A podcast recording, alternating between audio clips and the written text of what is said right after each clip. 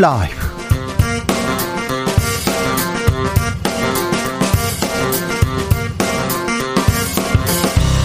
2021년 11월 23일 화요일입니다. 안녕하십니까. 주진우입니다. 11대, 12대 대통령을 지낸 전두환 씨가 사망했습니다. 끝내 사과와 반성은 없었습니다. 12.12 군사 쿠데타를 통해서 권력을 장악하고 5.18 광주 민주화 운동을 유혈 진압했습니다. 반란 수괴죄, 살인, 뇌물수수 혐의로 구속 기소돼 무기징역과 추징금 2,205억 원을 선고받았는데요.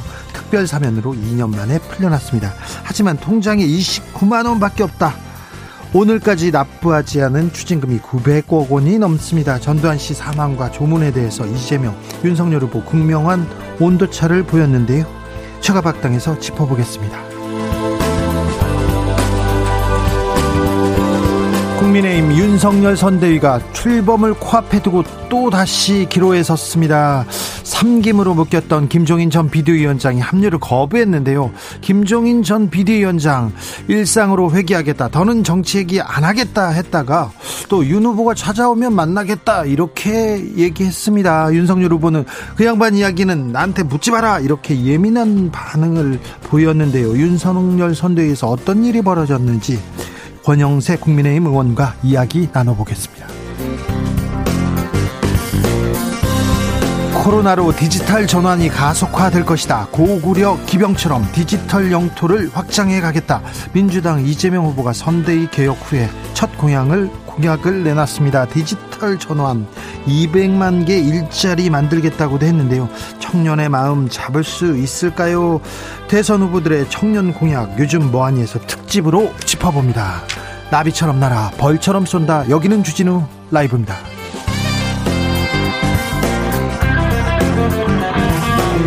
오늘도 자중자애 겸손하고 진정성 있게 여러분과 함께 하겠습니다. 전직 대통령 전두환 씨 사망 소식 어떻게 들으셨습니까? 전 대통령이란 얘기를 해야 되는데, 아, 해야 되는데, 사과 반성이 없이 끝내 가셨어요. 국민의힘 윤석열 후보는 전두환 씨가 5.18 빼면 정치는 잘했다는 발언으로 논란됐습니다. 오늘 전직 대통령이니까 조문은 가겠다고 했다가 두어 시간 만에 입장 바꾸기도 했는데요.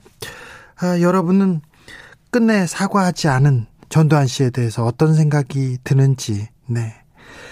문자로 보내주십시오. 샵 9730 짧은 문자 50원 긴 문자는 100원이고요. 콩으로 보내시면 무료입니다. 그럼 주진우 라이브 시작하겠습니다.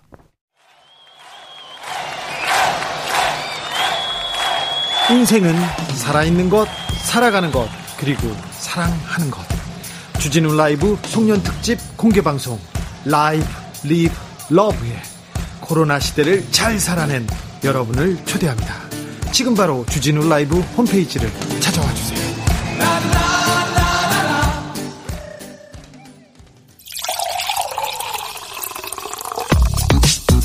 진짜 중요한 뉴스만 쭉 뽑아냈습니다. 줄 라이브가 뽑은 오늘의 뉴스 주스. 정상근 기자 어서 오세요. 네, 안녕하십니까.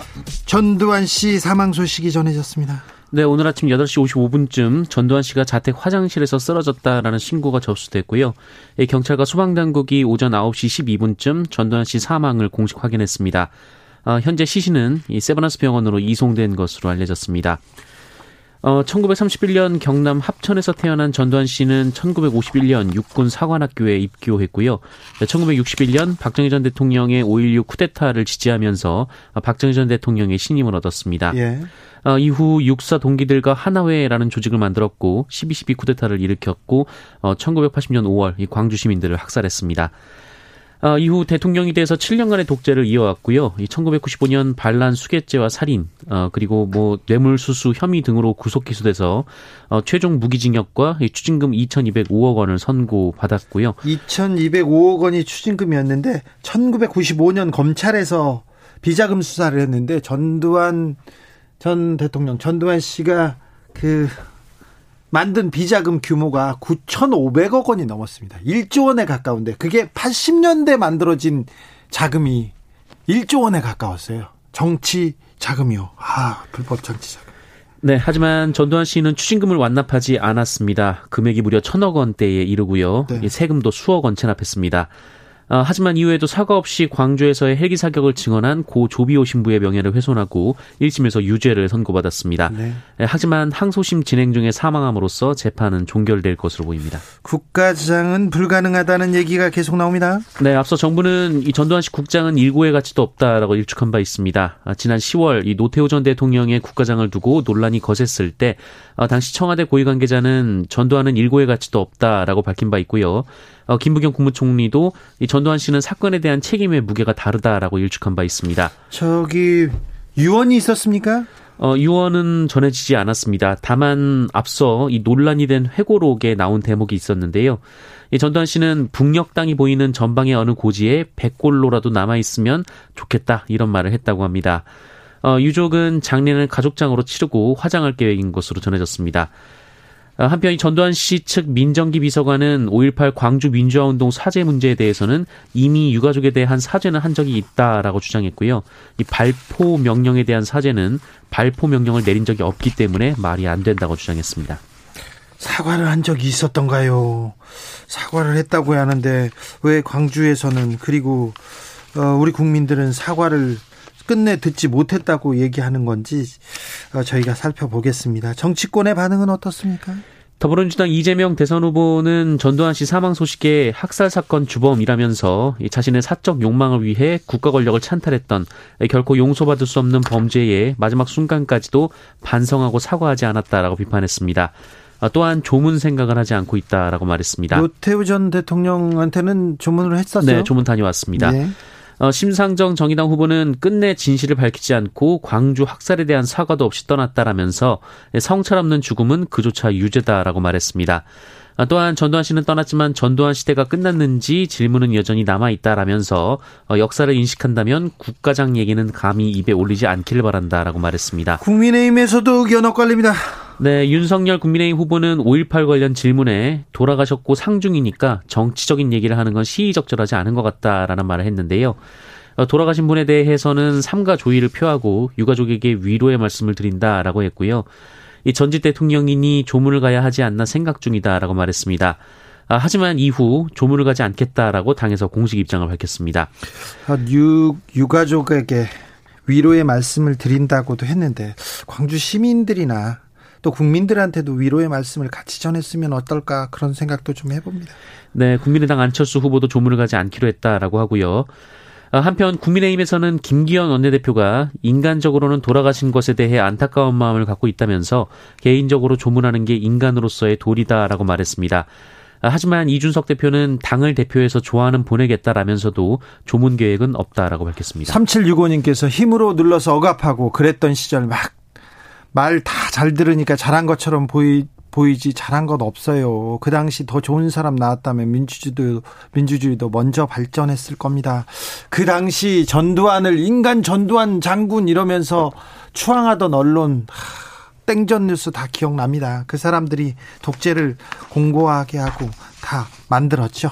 이건호님 역사에 남을 일만 했네요. 끝내 사과하지 않는 사람으로서요. 7382님은 과거가 있더라도 진정한 사죄와 반성 있었다면 역사에 더러운 이름은 남기지 않아, 않을 수 있었을 텐데 그 점 안타깝습니다. 이렇게 얘기합니다. 아, 이 문제에 대해서는 음, 고 조비오 신부의 조카 조영대 신부님을 연결해서 좀 더 자세히 듣겠습니다. 신부님 나와 네. 계십니까? 네, 네, 안녕하세요. 네. 어, 1988년 11월 23일 전두환 씨가 백담사로 가기 전에 골목 설명을 발표합니다. 네네. 그 불법 불법 정치 자금을 거두고 뿌린 혐의로 뭐 그 질타를 받자 29만 원밖에 없다면서 이렇게 갑니다. 근데 끝내 사과 없이 광주 시민한테 사과 없이 아, 이렇게 갔습니다. 광주는 총기를 들고 일어난 하나의 폭동이었다 이렇게 대못을 받기도 했었는데 오늘 그 전두환 씨의 음, 사망 소식 어떻게 들으셨습니까, 신부님? 예, 제가 참 지난 3년의 세월을 법정 다툼을 하면서 얼마나 가슴앓이 하고 네. 어 그랬는데 결국에 재판이 기각되는 이런 그 사망의 소식을 접하면서 정말로 허망하고 허탈하고 정말로 한스러웠습니다. 아, 정말 그 한 개인에 대한 처벌이 목표라기보다는 5.18 진상을 규명하는 일을 가장 우선으로 생각을 했고요. 예. 예, 그래서 얼마나 자주 사과를 사죄하라고 그렇게 촉구했건만 정말 그렇게 사악하게 살더니 죽을 때도 이렇게 그 비난 받으면서 이 사망을 한 이 모습을 보니 네. 그 모습이 참으로 너무나도 어리석고 참 그 영혼이 불쌍하기까지 합니다. 네. 전두환 씨가 사자 명예훼손 혐의로 재판을 받고 있습니다. 1심에서 징역 8개월에 집행유예 2년 유죄 판결했어요. 그런데 신부님도 역사의 진실을 밝혀라. 그리고 진심으로 사죄하라는 얘기를 계속했습니다. 재판부에서도 그렇고요. 네. 그 얘기를 계속했던 이유는 뭡니까? 결국에는 어 광주 5.18의 진상을 네. 제대로 밝혀야 되지 않겠느냐. 네? 정말 그렇게 엄청난 만행을 그렇게 저질렀으면서 왜 그렇게 이웃치지 못하고 그 전두환 때문에 얼마나 많은 사람들이 피 흘리고 또 희생을 당했느냐는 거죠. 그런 분들에 대해서 일말의 양심을 가졌으면 진심으로 뉘우치면서 광주가 여전히 폭도로 그리고 폭동으로 광주 사태로 아직도 이렇게 역사가 왜곡되고 폄훼되는 이런 참으로 그 복창 터지는 이런 상황에서 광주 5.18의 진상을 규명하고 광주의 명예를 회복해야 된다라는 그런 절실함 때문에 예. 제발 좀 죽기 전에 네. 정말로 사죄하고 진상 규명을 위해서 협, 그 협조하라. 그래야 우리 광주 시민들의 그 한이 조금이라도 풀리고 또 그 정말 눈을 제대로 감지 못했을 수많은 원원들의 한이 조금이라도 풀리지 않겠느냐 이런 차원에서 그리고 다시는 이런 그 어, 못된 그런 만행을 저지르는 그런 그 사악한 권력자가 나오지 말아야 된다는 차원에서 지금까지 그렇게 같이 싸워왔던 것인데 네. 정말 저렇게 모든 것을 끝까지 무책임하게 모든 걸 다 내려놓고 그렇게 그 사죄하지 않고는 그렇게 세상을 떠나버리고 말았네요. 정말 원망스럽습니다. 원망 신부님 이렇게 네. 큰 과오를 저지르고 그냥 돌아가시면 어떻게 되는 겁니까 이제? 이 종교적으로 물으신다면 네. 에, 우리가 불교 용어로 오뽀라는 말이 있죠. 예, 예. 예. 천주교에서도 예, 그리스도교에서도 그 죄를 갖고 이제 죽게 되는 거거든요. 사죄 없이 죽게 되면. 네. 그러면은 저 세상에 가서 반드시 그에 따르는 심판을 받게 돼요. 그러니까 불교식으로 말하면 그 엄청난 그 업보를 예, 가지고 그대로 그 죽음 저 세상으로 갔으니 그 업보를 이제 덜기 위해서 얼마나 많은 더 많은 고통을 기다리고 있다는 거죠. 뭐 천주교 그리스도교로 놓고 보면은 이제 그런 사람은 이제 구원에 이르지 못하고 지옥에 떨어진다.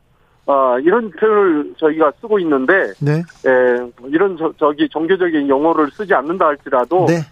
이 세상에서의 그런 재판을 그렇게 피해 갔다 할지라도, 결국에 저 세상에 가서의 심판은 면치 못할 거다라고 하는 것을 에, 말씀드리고 싶네요. 재판이 진행 중입니다. 29일 날 결심 공판 예정돼 있었는데 앞으로 조비오 신부님 사자 명예훼손 재판은 어떻게 되는 겁니까? 예, 이 사자 명예훼손죄는 형사 재판에서 다뤘던 것인데 네. 예, 형사 재판이 이제 기각되는 바람에 네. 예, 조, 조비오 신부님에 대한 사자 명예훼손죄 관련된 재판은 이제 그 이걸로 이제 끝나게 되는 것이고요. 예. 예, 이제 민사 재판이 남아 있죠. 네. 그래서 내일 하기로 했었는데 이제 예, 상주인지라 네. 아마도 연기되겠습니다만은 내일 그리고 앞으로도 민사 재판은 계속 이 진행이 될 겁니다. 네. 여러 가지 그 5.18 해고록에 담겨져 있는 또 그 관련된 여러 가지 부역자들의 그런 여러 가지 망언에 따르는 예, 그런 분들이 지금 고소되어서 예, 민사 재판에서 이제 어, 지금 계류 중인데요. 그런 문제들을 계속 다뤄 나가는 가운데 5.18 진상 규명이 계속 되어져 가리라고 생각이 되고 이런 제, 민사 재판을 통해서라도 또 제가 계속 또 함께 하겠습니다. 네, 오늘 마침 조비오 신부님 기림 행사가 있었죠? 네네. 네. 네쌀 나눔 행사인데요. 그 당신께서 돌아가시기 전에 네. 화환 대신 미환을 어 그 좋게 말씀하시더라고요. 그 우연히 그 장례식장이 지나가는 길에 그 뜻을 받들어서 제가 부고에 알릴 때 그런 그 쌀을 봉헌해 달라 하고 이렇게 말씀을 드렸더니 거의 500부 이상 들어와서 예 그것을 여러 가난한 복지단체에게 나누어졌던 었는데 네. 그 전통을 살려서 어5.18 재단 측과 또 SDN 주식회사에서 이렇게 그 기부를 쌀나름을 올해 5회째 이렇게 하고 해 왔네요. 신부님. 마침 오늘 그렇게 돌아가셨어요. 네네. 오늘 그러네요. 네. 신부님. 네. 아, 전두환 씨가 유언 없이 돌아가셔서 전두환 씨 회고록이 회고록이 네. 유언과도 같습니다. 유언에서 아니 네. 회고록에서 네. 조비오 신부는 성직자라는 말이 무색한 파렴치한 거짓말쟁이다 얘기했고요. 2003년에 네. KBS 인터뷰에서 광주는 네. 총기를 들고 일어난 하나의 폭동이었다 이렇게 얘기했는데 네. 그러면 이제 아이 5.18 관련해서 규명해야 할 점, 이제 앞으로는 어떻게 이 숙제를 풀어야 됩니까? 예, 뭐 이미 언급해 드렸습니다만은 5.18 진상 규명이 가장 중요한 이제 과제인데요. 네. 예, 뭐 형사법으로서는 이제 어쩔 수 없는 지금 상황이 되어버렸고요. 네. 어, 우리 온 국민들이 이제 전두환이가 사망했기 때문에 이제 끝났다 이렇게 생각하지 않으시고 예. 5.18 진상 규명을 해 나가는 모든 노력들에 대해서 계속 관심 가져주시고 네. 예, 그러면서 이제 이 5.18 광주의 이 아픔, 더 이상 광주를 폄훼하고, 어, 역사를 왜곡하지 말아주시고, 네. 예, 정말, 예, 광주를 그런 폭도로 몰았던 그런 그 못된 그런 세력들의 네. 말에 귀 기울여 듣지 마시고, 광주의 아픔을 좀 알아주시고, 그리고, 에, 다시는 이런 제2의 전두환 같은 그런 권력을 국민들을 위해서 함부로 어, 사용하고 국민들에게 엄청 그런 만행을 저지르는 그런 못된 권력 행사자는 이 땅에 더 이상 발을 딛 지 못하도록 우리가 정의로운 사회로 만들어 나가는 일이 참으로 우리 우리에게 남아져 있는 참으로 중요한 과제라고 생각합니다. 광주를 폄훼하고 5.18을 모욕하는 정치인들이 간혹 나오지 않습니까? 들어갔다고도 다시 나오고 김진태 전 의원 네. 다시 활동하고 네. 그런 분들 네. 보면 어떻게 생각 생각되세요? 이게 그분들이 도대체 광주에 대해서 뭘 조금이라도 아는가? 예, 광주의 그 아픔을 조금이라도 깊이 있게 진실로 들여다봤는가 하는 생각이 들고요.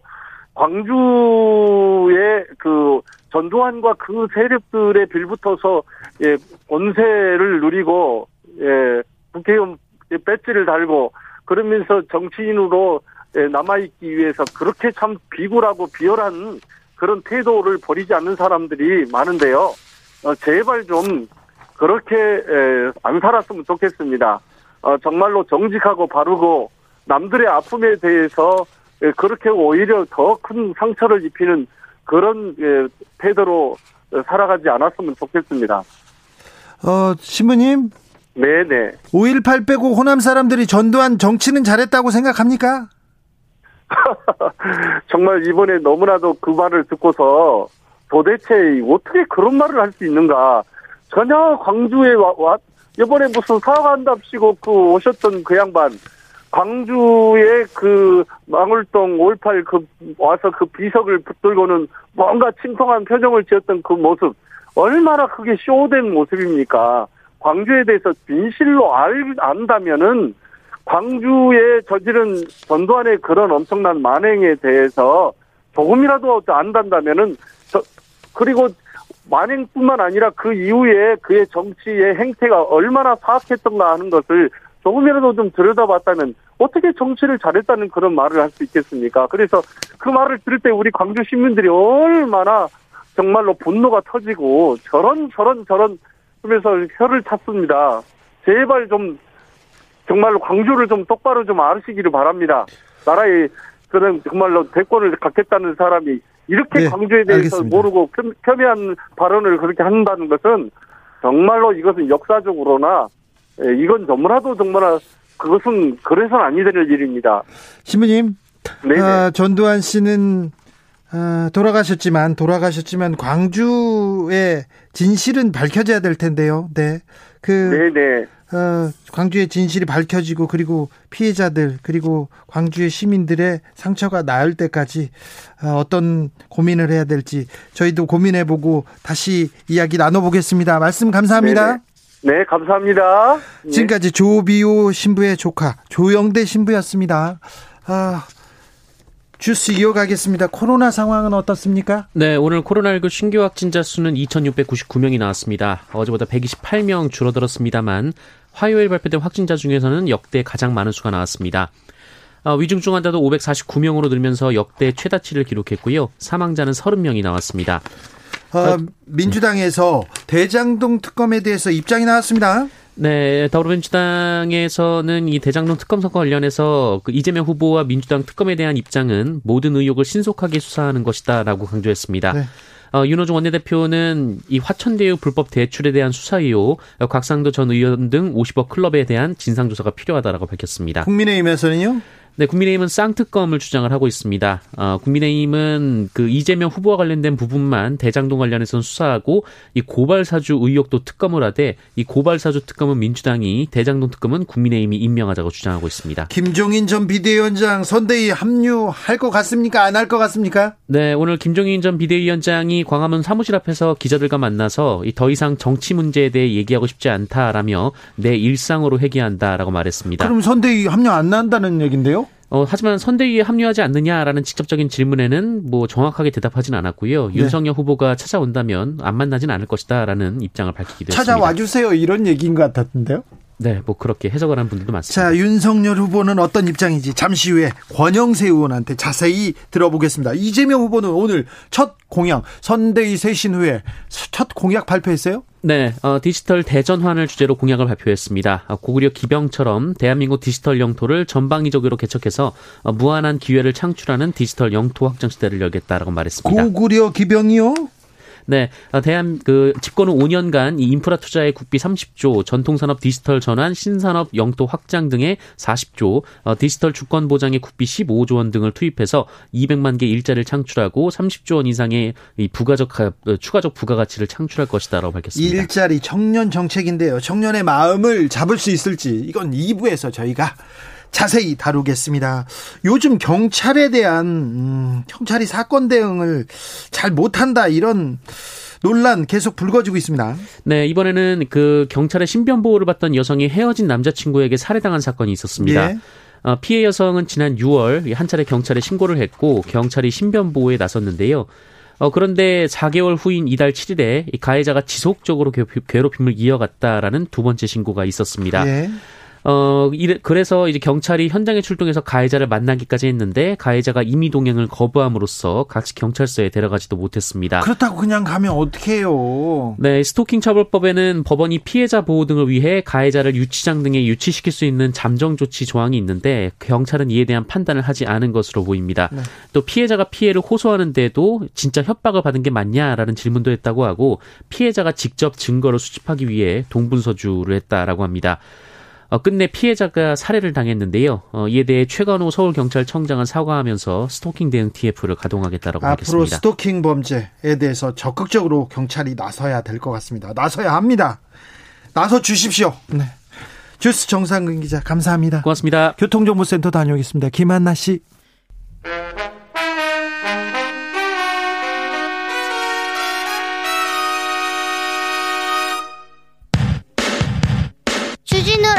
돌발 퀴즈. 오늘의 돌발 퀴즈는 객관식입니다. 문제를 잘 듣고 보기와 정답을 정확히 적어 보내주세요. 오늘 오전 문재인 대통령과 이 나라의 대통령이 만났습니다. 이 나라와 우리나라는 내년 수교 60주년을 맞는 전통적인 우호 협력 관계인데요. 이번 정상회담을 통해 디지털 친환경 분야의 정부 협력, 기업 교류를 강화하고 기후변화 대응과 탄소 중립 달성에도 힘을 모으기로 했습니다. 중앙 아메리카 남쪽에 있는 나라로 중미의 스위스라고 불리는 이 나라는 어디일까요? 보기 드릴게요. 보기 1번 코스모스, 2번 코스피, 3번 코스타리카. 다시 한번 들려드릴게요. 1번 코스모스, 2번 코스피 3번 코스타리카 샵9730 짧은 문자 50원 긴 문자는 100원입니다. 지금부터 정답 보내주시는 분들 중 추첨을 통해 햄버거 쿠폰 드리겠습니다. 주진우 라이브 돌발 퀴즈 내일 또 만나요.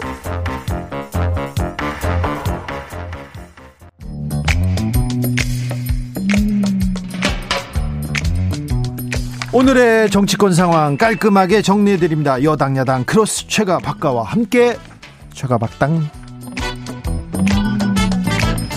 여야의 최고 파트너입니다. 주진우 라이브 공식 여야 대변인 두 분 모셨습니다. 박성준 더불어민주당 의원 어서 오세요. 네, 안녕하세요. 최영두 국민의힘 의원 어서 오세요. 네, 안녕하십니까? 네, 잘 지내셨습니까? 네. 네, 박성준 의원은 잘 못 지내시는 것 같은데. 요즘에 뭐 일이 많아요. 많죠? 네, 네 일이 많습니다. 괜찮으시죠? 아, 그럼요. 네. 자, 오늘 아, 전직 대통령 전두환 씨의 사망 소식 전해졌습니다. 그 정치권에서도 큰 충격이었는데요. 아, 전두환 씨 사망 어떻게 보는지 어떻게 보는지 정치권 소식 좀 듣고 올까요? 전두환 씨라고 하는 게 맞겠죠. 대통령 예우는 박탈당했으니까요. 현재 상태로는 아직 좋은 생각을 하지 않고 있습니다. 유족에게 일단 돌아가신 분에 대해서는 참가 조의를 표하고 유족에게 위로의 말씀을 드립니다. 그래서 아직 언제 갈지는 모르겠는데 어, 그 준비 일정을 좀 봐가지고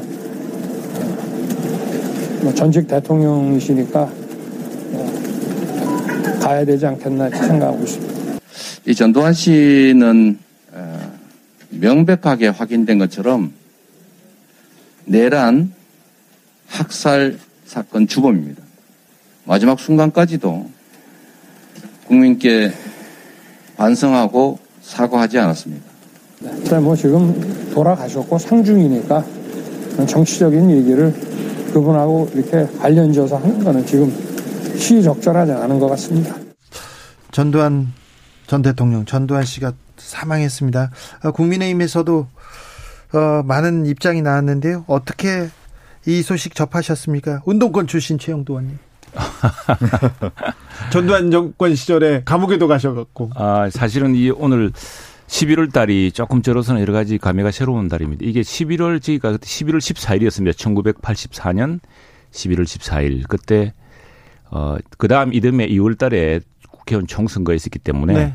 정치 전면 해검, 언론 자유 뭐 이런 민주주의 기본 조건을 요구하면서 이제 네. 서울 시내 몇 개 대학 학생들이 같이 민정당사 정권 농성을 했습니다. 그 맨 앞에 최영두가 있었습니다. 아, 저는 들어가지를 못하고 네. 동아일보에 최영두가 붙잡혔다고 나는 바람에 네. 이게 상당히 좀 그, 음, 좀 혼란이 있었는데 그 당시에 이제 같이 했던 분이 이제 송영길 대표 연세대 총학생회장 김영춘 사무총장 이런 분들이 이제 아, 같은 그래요? 학번들이었는데 네. 저희들로서는 저희 세대는 특히 이제 전두환 전 대통령에 대해서 고 전두환 대통령에 대해서 여러 가지 정말 많은 것들이 왜냐하면 그 어쨌든 80년 민주화의 봄을 짓밟았고 네. 국민들을 살상했고 쿠데타를 통해서 집군했고 하는 이런 것들 그 세대 우리 아마 대학 시절 전체가 81년에 입학해서 80 뭐 4년에 졸업 못하고 제가 88년에 이제 나중에 오태호 대통령 당선된 뒤에 사면 복권됐습니다만 우리 시절에 대부분 다 전두환 시절, 전두환 대통령 시절에 같이 있었던 시절인데 그렇죠. 네. 매일 싸웠죠. 캠퍼스에 싸우고 데모하고 전, 감옥 가 있고 고문당하고 그랬죠. 전두환 씨 때문에 인생이 막 비트도 음. 아예 또 다른 경로로 갔어요. 아니 근데 많은 학생들이 그때 시민 학생들이 다 그렇게 했고요. 또 그런 국민적 여망을 끝내 외면하지 못하고 담임으로 이제 끝냈고 또 여러 가지 뭐 조치들도 취했고 그렇게 했습니다. 근데 이제 오늘 어쨌거나 다시 역사적 사실들이 다시 다 소환됐는데 어 우리가 되짚어야 될 점은 전두환 음, 고 전두환 대통령이 어 저질렀던 죄에 대해서는 뭐 단죄를 했습니다. 역사적으로 우리 잊고 있지만 김영삼 정부 때 12.12 5.18 쿠데타에 대해서 내란으로 해서 처단을 했고요. 그다음에 정치자금에 대해서도 처벌을 했고 그렇게 했습니다. 그런데 지금 이제 사면이 언제 되냐면 이게 참 우리 정치권에서 눈여겨볼 대목인데 어 98년, 97년 대통령 선거 당시에 네.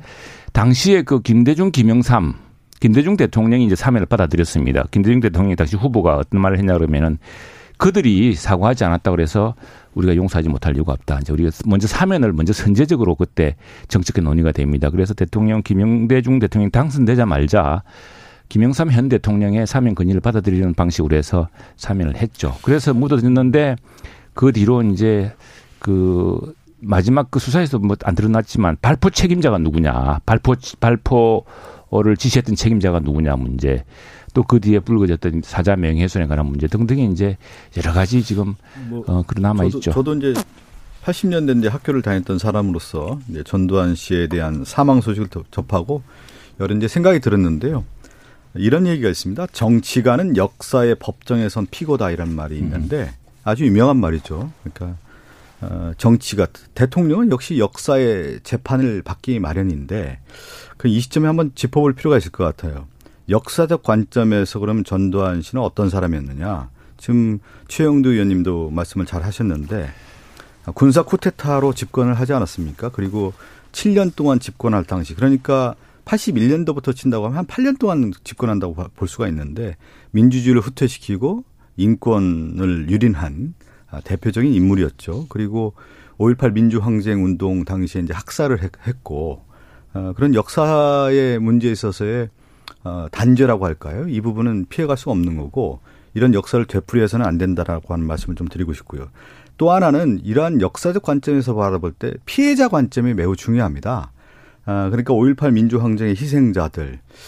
그런데 이 전두환 씨가 끝까지 사과를 안 했단 말이죠. 또 용서를 구하지 않았다는 측면에서 볼 때 피해자들의 마음을 보듬지 못했다라는 부분이 있고요. 마지막 한, 하나는 또 얘기를 좀 해드려야 되겠는데, 아, 결국 이제 인간 아닙니까? 인간이 이제 사망한 부분에 대해서는, 어, 같은 뭐, 어, 입장에서 참 안타까움이 있는 것이죠. 그렇지만 제가 말씀드린 것처럼 이런 역사적 관점, 피해자 관점에서 볼때 어, 전두환 씨는 앞으로도 역사의 재판이라고 하는 부분에 있어서 늘 법정에 설 수밖에 없는 그 피고의 입장일 것이다. 아, 이렇게 9568님께서 전두환 사망. 내 아버지는 41년 전 그에 의해 광주에서 39세의 나이로 죽었다. 오늘이 왔네요. 그러나 이제 또 이 마음을 어떻게 이겨나 이겨 나가야 하나요? 이렇게 얘기했는데 아 좀 역사의 앞에서 역사 앞에서 좀 사과했더라면 그리고 진실을 좀 밝혔더라면 하는 생각이 가장 크게 들었습니다. 좀 분노가 네. 치민다 그렇게 얘기한 사람도 있었습니다. 근데요 국민의힘에서는 다양한 입장입니다. 민정당을 세우고 민정당을 만든 그 자, 전두환 전 대통령. 그런데 윤석열 후보 처음에는 일정 조율해서 조문은 가야 하지 않겠나 이렇게 얘기하다가 두어 시간 만에 어, 가지 않는 것으로 이렇게 정리한 것 같습니다. 이건 왜 그런가요, 최영도 의원님? 아, 그 주체적 내막은 제가 모르겠는데 민정당이 지금 국민의힘이 전신이 아닙니다. 이 사실은 우리 정치사의 복잡한 측면을 보여주고 있는 건데 그 당시에 이제 김영삼 대통령, 결국 김영삼 대통령이 전노를 이제 처단하시던 대통령이었죠. 이 신한국당, 민자당부터 저희들이 이제 저희 당이 전신으로 봅니다. 민자당부터 그렇죠. 신한국당, 신한국당이죠. 김영 왜냐하면 두 분을 이 신한국당 정부가 저 사법적으로 처단을 했기 때문에 그런데 지금 뭐 저 그분에 대해서는 어쨌거나 저는 그런 생각도 해봅니다. 이 실패한 것은 실패한 대로 그것도 중요한 기록이 아닌가 생각하고 그러나 그것이 우리 당의 뭐 전신이다 이렇게는 저희 누구도 받아들이지 네. 않고 있고요. 그거는 네. 제가 나중에 언급을 좀 해야 되는데 이 3당 통합이라는 게 90년 1월 22일 날이 있어요. 그 당시 그렇죠. 이제 민주정의당이 다수당이었고 어, 그 당시는 이제 노태우 후보 노, 노태우 총재였죠. 네. 통일민주당의 이제 김영삼, 신민주공화당의 김종필 이 세 분이 이제 통합을 하게 되는데 다수파는 민주정의당이었죠. 그리고 신민주공화당 이렇게 해서 맥을 이어오기 때문에 우리나라 한국 정당사의 역할이라든가 큰 맥락을 볼 때는 결국은 이제 국민의힘의 전신은 민정당을 이어받았다라고 아, 볼 수가 있는 겁니다. 안 되고요. 네. 즉 왜냐하면은 네. 이렇습니다. 당시에 당시에 이제 그 여소야대 때문에 음. 어, 얼마 전에 돌아가신 또고 노태우 대통령이 이제 3당 합당을 결심하고 했는데 당시에 다수당은 여, 저 DJ, YS 두 야당이었습니다. 야당이었고 아 DJ는 참 배제됐죠. 민주정 민주정당이 그렇죠. 다수당이었고요. 예. 그런데 그렇게 치면은 김대중 대통령이 집권한 것도 JP랑 또 해서 공화당이랑 같이 해서 사실상 힘을 합치게 된 집권한 것이거든요. DJP 연합을 했죠. 그래서 그게 우리, 게 아니고요. 우리 예. 정치의 어떤 복잡한 이면인데 분명한 것은 우리 김영삼 정부 시절 신한국당 시절 그 5.18 12.12에 대한 분명히 역사적 단죄를 했고 그 단죄를 바탕으로 또 광주에 대한 분명한 역사적 기억, 역사적 명예 회복을 했기 때문에 그걸 가지고 우리는 기, 준을 삼고 있습니다. 역사적 기준은 또 각자 또 있을 테니까 여기에서 정리하겠습니다. 6169님께서 전두환 살인을 그만큼 한 대가로 정치 잘했다지만 그걸로 죄값을 대신할 수는 없는 겁니다. 이렇게 얘기하셨습니다. 그런데요, 국민의힘 선대위는 잘 이렇게 꾸려집니까? 삼김 체제, 신삼김 시대 딱 간다 했는데 김종인 전 비대위원장이 이렇게 좀 끔, 나는 삼김 싫어 이렇게 얘기하시는 것 같아요. 상황 좋아 이렇게 얘기하는 건가요? 그게 이제 지금 뉴스의 관심인데, 네. 어 저희가 볼 때 저희 당의 그 선대위 체제는 기본적으로 후보가 중심이고, 네. 그 다음에 이제 상대적으로 지금 뭐 삼김 이야기만 나오는 바람에 덜 주목받고 있습니다만 역시 이준석 대표가 네. 우리 당의 아주 뚜렷한 당 대표이자 또 저 윤석열 이준석이 투톱이다. 그렇죠. 투톱입니다. 투톱이고 네. 여기에 이제 왜 저희들이 김종인 전 비대위원장 다음에 어. 또 김병준 위원장, 김한길. 또 김한길 하냐 그러면은 이분들이 역대 정부에서 대단한 그 정책적 기획 통이었고 정책의 그 틀을 만드신 분입니다. 그 김종인 위원장 같은 경우는 뭐 호남의 거두인 가인 김병로 초대 대법원장의 손자이기도 하지만 지금 현재 우리 복지 시스템, 근보 시스템을 만드신 분이 바로 김종인 위원장입니다. 노태우 대통령 때. 그다음에 김병준 위원장 역시도 노무현 정부의 가장 위대했던 여러 가지 정책적 기분을 만드신 분이고 DJ 당시에 DJP를 하면서 지금 저 김한길 위원장 역시 초기에 우리 국가위에서 건져내면서 어떤 새로운 국가적 토대를 만들었던 그 시절의 경험을 우리는 중시하기 때문에 그 세 분으로 가지고서 국민 통합과 새로운 시대를 만들어 보자는 것이고 근데 그것은 기본적으로 우리가 뚜렷하게 어, 어, 지금 우리 정치의 새로운 장을 열었던 이준석 당대표라는 젊은 당 지도자 그리고 윤석열이라는 어, 상식과 정의의 회복, 도체 회복을 가지는 새로운 스타일의 정치도 있기 때문에 가능한 좀 일이죠. 있고 있는 것 같아요. 앞서 제가 얘기한 것처럼 이제 정치인이 늘 역사의 법정에 선다고 했는데 역사와 대화를 해야 되는 건데 그러면 국민의힘의 이준석 대표가 왜 나왔습니까? 왜 나올 수 있는 터전이 어디 있었습니까? 어, 김종인 비대위원장을 통해서 국민의힘이 과거의 어떤 구습과 악습을 단절해야 된다라고 해서 새로운 모습으로 간다고 해서 철저하게 중도 확장 정책을 하면서 낮은 자세로 가지 않았습니까? 그런 가운데 이준석 대표가 나오시는 토대를 만들어 준 것이죠. 어, 그것을 잊어서는 안 될 것 같고요. 지금 그런 가운데 이제 김종인 위원장을 어 국민의힘이 그 동안에 계속 그 뭐라고 할까요? 손을 잡자고 이제 내민 이유 중에 하나는 뭐냐면 그런 정신이 있었기 때문에 되는 건데 아, 제가 지난번에도 얘기 드렸지만 지금 윤석열 후보의 모습을 보면 10년 전의 과거의 국민의힘 그러니까 한나라당의 어떤 모습으로 좀 가고 있다라고 하는 것을 김종인 위원장이 엄정하게 지금 경고를 내린 거 아니겠습니까?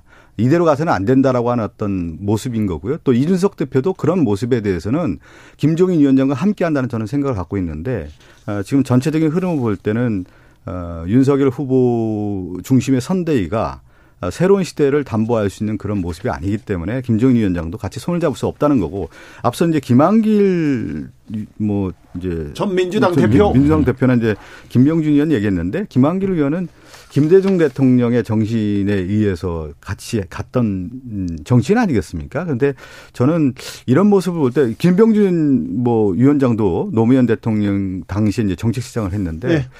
정치의 입문과 마지막을 어떻게 할 건가 저는 선배 정치인들을 보면서 많은 생각을 하게 돼요. 결국 그분이 갖고 있었던 정신이라고 하는 부분이 있지 않습니까? 김대중 정신이 있고 노무현 정신이 있는데 과연 이분들이 그런 길을 걸어가는 게 마땅한지 한번 제 나름대로 한번 정치 선배들을 좀 되돌아, 되돌아보는 그런 계기가 됐습니다. 제가 생각할 때는 오히려 네. DJP 그 어, 김대중 정부 그리고 노무현 정부의 가장 어, 위대했던 짐이라 할까요? 가장 그 시기에 새로운 어떤 국가적인 틀을 만들었 있다 했을 때 그때 그때 바로 그걸 도왔던 기한자들이 누군가 그 정책 위반자들이 누군가 그 두 분입니다 사실은. 그래서 그런 분을 저희들이 함께 가겠다는 것이고 지금 이제 아마 저는 김종인 전 비대위원장도 함께 하실 거라고 믿습니다 지금 어, 김종인 비대위원장이 생각하시는 또 뚜렷한 그 선이 있기 때문에 네. 그 선에 대해서 지금 구성이 조금 어, 미치지 못한다라고 해서 하신 말씀인데 지금은 네. 약간 네. 기싸움인 것 같은데 윤석열 후보도 만만치 않습니다. 김종인 어, 전 위원장한테 휘둘리지 않는 걸 보면 그런데 아무튼 합류할 거라고요? 저는 그렇게 봅니다. 왜냐하면 네, 오후에도 조금씩 말씀들이 또 달라지시고 네. 있고 찾아오면 만나겠다는 게또 삼고 처리하고 해야죠. 우리는 왜냐하면은 그러니까 저는 그렇게 네, 봐요. 이제, 또. 이제 우리 민주당을 이제 되돌아볼 때 선대위를 구성했을 때 이재명 후보가 되고 나서 어, 새로운 시대를 만들 수 있는 인물을 충원을 하고 거기에 따른 어떤 정책들을 만들어서 어, 미래에 대한 어떤 청사진을 그려라고 하는 것이 이제 시대의 언명이었는데 그것을 조금 이루지 못했다라고 하는 목소리들이 컸기 때문에 우리가 지금 다시 새로 쇄신의 목소리가 있는 거 아니겠습니까? 네. 근데 저 제 우리 당을 볼 때는 그런데 국민의힘에 봤을 때 과연 윤석열 후보 주변에 있는 그러니까 리더의 지혜를 측정하는 방법 중에 하나가 리더 주변에 누가 있느냐인데 어, 새로움은 없는 것이죠. 비전이 있는 인물들은 아니고 과거에 있는 어, 그 자신들의 어떤 정치적인 이해관계에 있는 모습들만 이재명 선대 얘기는 예. 잠시 후에 하겠습니다. 근데 하나만 물어볼게요. 예, 최영도 의원님. 예, 예. 그런데 김종인 예. 위원장이 합류할 것이다. 합류하는데 예. 윤석열 후보가 그 양반 나한테 묻지 마라 이렇게 얘기했는데 요 말 듣고 기분 나빴을 것 같아요. 아 김종인 위원장이 그런데 그 기분... 그 말이 나온 뒤에 또 위에 지금 최근 오늘 조금 전에 나온 뉴스를 보면은 예 정치라는 게 또 생물이고 네. 또 김종인 비대위원 전 비대위원장도 뚜렷하게 생각하는 선이 있겠지만 양반 그렇게 얘기했는데도 현실이 있으니까 그건 뭐 어떤 맥락이 네. 그러니까 뭐냐면 근데 지금 아니 제가 이야기를 할게요. 왜냐하면은 지금 윤석열 후보의 고민은 사실은 이 우리 입당하는 시점도 그래서 처음에 고민했다고 하는데 서록 대통령이 되더라도 지금 의석이 지금 민주당이 180석 가까이 됩니다. 그러니까 지금 이렇게 갈라진 정치에서 이게 대통령이 누가 된들 힘든 물론 여당이 된다면 의석이 많기 때문에 순탄하겠지만 그러나 이 실패한 국민 여론은 그게 쉽지 않을 것 같고 그런데 어떻게 쇄신하고 통합하고 화합하고 할 것인가 이 완전히 새로운 리더십을 요구하고 있기 때문에 그런 어떤 상징적인 인물 그런 어떤 어, 지략 정적을 우리 김종인 비대위원장 그리고 김한길, 김영준 세 사람 기대한 것 같습니다. 그 앵커가 그 윤석열 후보가 김종인 전 비대위원장에 대해서 그 양반이라는 표현 썼다고 했잖아요. 예. 여기에 이제 그 사람의 정치 언어에서 그 사람의 모습을 읽을 수가 있는 건데 뭐냐면요. 윤석열 전 총장은 그동안에 검찰 조직이 있었지 않았습니까? 그러니까 개서 조직의 명령 체계에 있었던 사람이란 말이에요. 그래서 자기가 우위에 있을 경우에 다른 사람 다 부하인 거예요. 그렇기 때문에 그 양반이라는 용어 쓰는 건데 이 검찰 조직과 정치 조직이 다른 건 뭐냐면 정치 조직은 파트너십입니다.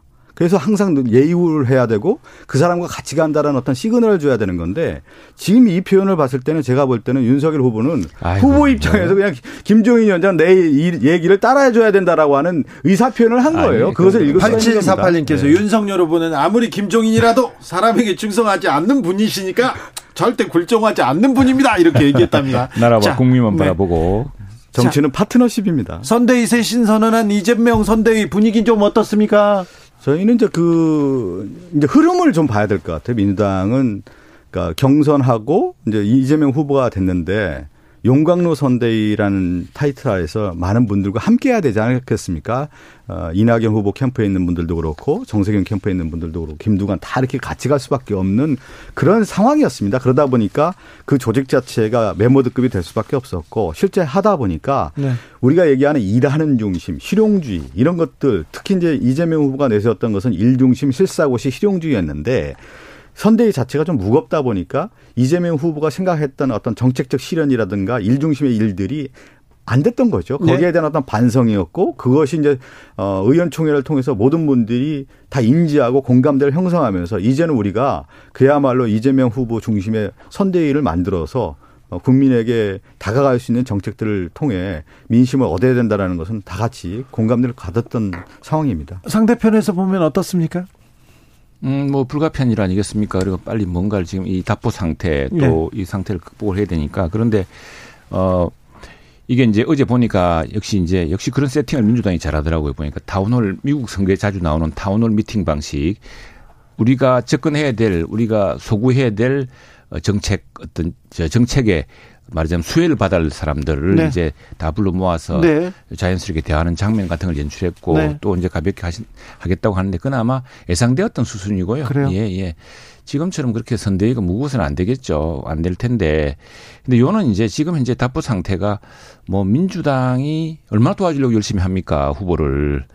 후보 개인의 어떤 리더십 또 특금 문제, 대장동 문제 이런 것들로 인해서 여러 가지 또 인성의 문제 이런 것들에서 드러난 이야기이기 때문에 그걸 이제 후보가 스스로 리더십을 좀 돌파해야겠죠. 그렇죠. 특검 맨 앞에 숙제로 다가와 있는데 특검은 어떻게 됩니까? 쌍특검 갑니까? 아, 대장동 쌍특검, 특검 은 예. 어떻게 가고 고발 사주는요? 예, 쌍특검 다 하자 그랬습니다. 저희들은 빨리빨리 대장동 빨리 하기 위해서 다른 것 다 하자 그랬고요. 예. 이제 그 특검 관련돼서는 이제 후보께서 전반적으로 특검을 하겠다라고 말씀을 하셨기 때문에 이제 국힘에서는 어, 대장동 비리 전반에 대해서 이제 특검을 하자라고 하는데 저희 네. 당 입장에서는 윤석열 후보가 당시 그 검사로 있었던 어, 부산저축은행 대출 비리 부실 수사 의혹과 관련된 부분도 아, 특검의 수사 범위에 이제 포함돼야 된다는 얘기를 하고 있는 거고요. 예.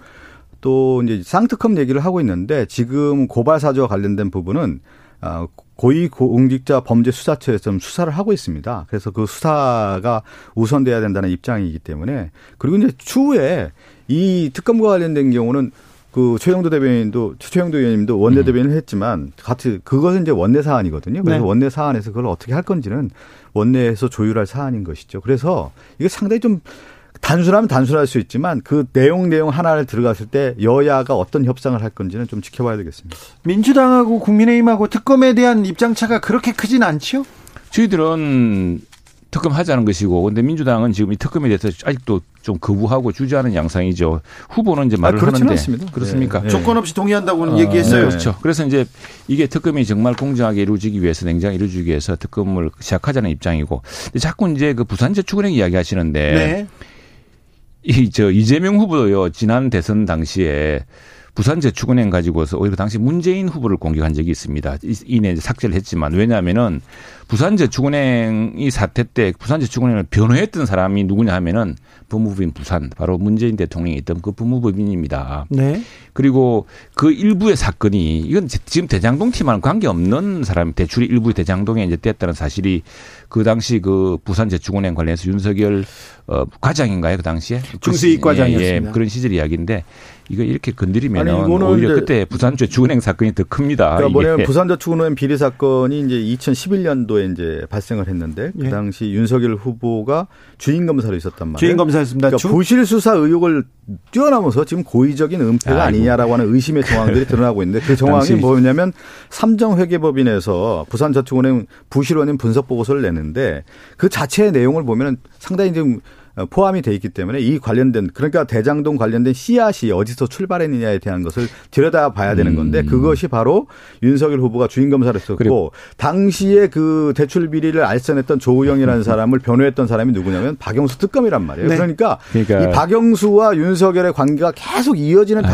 뭐, 뭐 있고 검찰에서 예. 50억 클럽이나 그 주변 사람들에 대한 수사가 좀 미진하기 때문에 특검으로 가는 건 불가피해 보입니다. 예, 예. 네. 그런데 부산저축은행은 그런 안 하시는 게 좋을 거예요. 왜냐하면 이재명 시장이 지난 대선 시기에 social network, social media 이렇게 올렸어요. 59억 원이 법무법인 부산 문재인 변호사의 그 firm으로 갔습니다. 그러면서 그 당시에 나는 지난 수십 년 동안 했던 변호사도 50억이 안 된다 이런 말을 한 적이 있어요. 네, 그래서 부산저축은행 건은 돈의 흐름을 봐야 되는 거 아니겠습니까? 부산저축은행 건은 돈의 뭐 흐름을 봐야 되는 거고요. 겁니다. 그 지금 나온 건 네. 50억 관련된 부분은 곽상도 뭐 박영수 특검 100억 관련 부산저축은행과 관계 없는 거들이 제대로 조사가 네. 돼야 되는 것이죠. 자, 반답형으로 묻겠습니다. 민주당이 네. 먼저 묻습니다. 민주당에서는 네. 윤석열 일가 비리 제보센터 열었습니다. 열었습니다. 네. 네. 그래서 뭘 어쩌겠다는 겁니까? 아니, 지금 이제 상징적 의미가 있는 것이죠. 왜 그러냐면 이제 제보가 들어오고 본부 부장 비리라고 하지 않습니까? 네. 이제 본인, 부인, 장모 관련된 그 가족 일가의 부정부패 의혹에 대한 부분을 이제 제보를 받겠다는 거고요. 네. 그것은 이제 국민과 이제 소통을 통해서 알려주겠다라는 의미를 좀 담고 있는 거죠. 알겠습니다. 국민의힘에게 네. 묻습니다. 윤희숙 전 의원 영입해가지고 이재명 저격팀 만든다고 하는데 그게 아니라 지금 이재명 후보가 한동안 정말로 지금은 이제 많이 그 정부와 여당 또 청와대의 현실론에 부닥쳐 가지고 좀 사고를 좀 약간 숙였습니다만 이게 뭐 무제한 뭐 성남시 개발 이익 그 민간 초과 이익 막 뿌려주듯이 이렇게 돈으로 막 선거하려고 해서 걱정이 많지 않습니까? 그래서 우리가 특히 이제 경제 정책상으로 정책의 실패라는 책을 쓰고 임차인입니다라는 그걸로 정말 국민적 공감을 얻었던 그분이 이게 사실 꼭 이재명을 저격, 이재명 후보를 저격한다기보다는 정책 선거를 좀 제대로 해보자. 우리 경제를 하는데 정말로 국민들에게 대야 될 게 무엇이냐. 기본소득을 50만 원씩 나눠주는 네, 것보다는 그, 네. 사실은 어려운 사람들한테 100만 원, 200만 원 주는 게 더 효과적이다. 아니, 이런 이야기를 하자는 거죠. 윤석 전 의원이잖아요. 네. 부동산 관련된 부분을 가지고 의원직까지 사퇴한 분인데 그분이 뭐 얼마나 그러니까 민주당이 검, 그런 사람이 있습니까? 검증 팀장을 한다는 게 타당한 건지는 모르겠습니다. 네, 정책 토론하자는 것이죠. 그런가요? 네. 아무튼 민주당은 빨리 그 무슨 부동산 관련해서 누가 물러난 사람이 있습니까? 최가박당 아니 투기 의혹으로 물러났는데 박성준 의원님, 최영도 의원님 오늘도 감사했습니다. 네, 감사합니다. 네. 다음 주에 또 뵙겠습니다. 네. 저희는 2부에서 이어가겠습니다.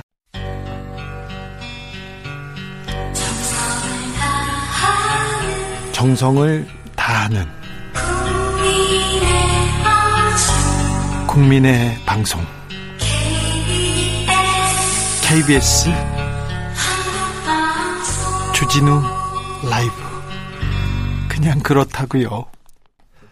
주진우 라이브 2부 시작하겠습니다. 2부부터 들어오신 분들 계시죠? 어서 오십시오. 잘 오셨습니다. 7시까지 함께 해 주십시오. 어, 중간에 1부가 주, 궁금한데 그런 분들은 방송 다 끝나시고 어, 유튜브에서 주진우 라이브 검색하시면 되, 됩니다. 라디오 정보센터 다녀오겠습니다. 정한나 씨.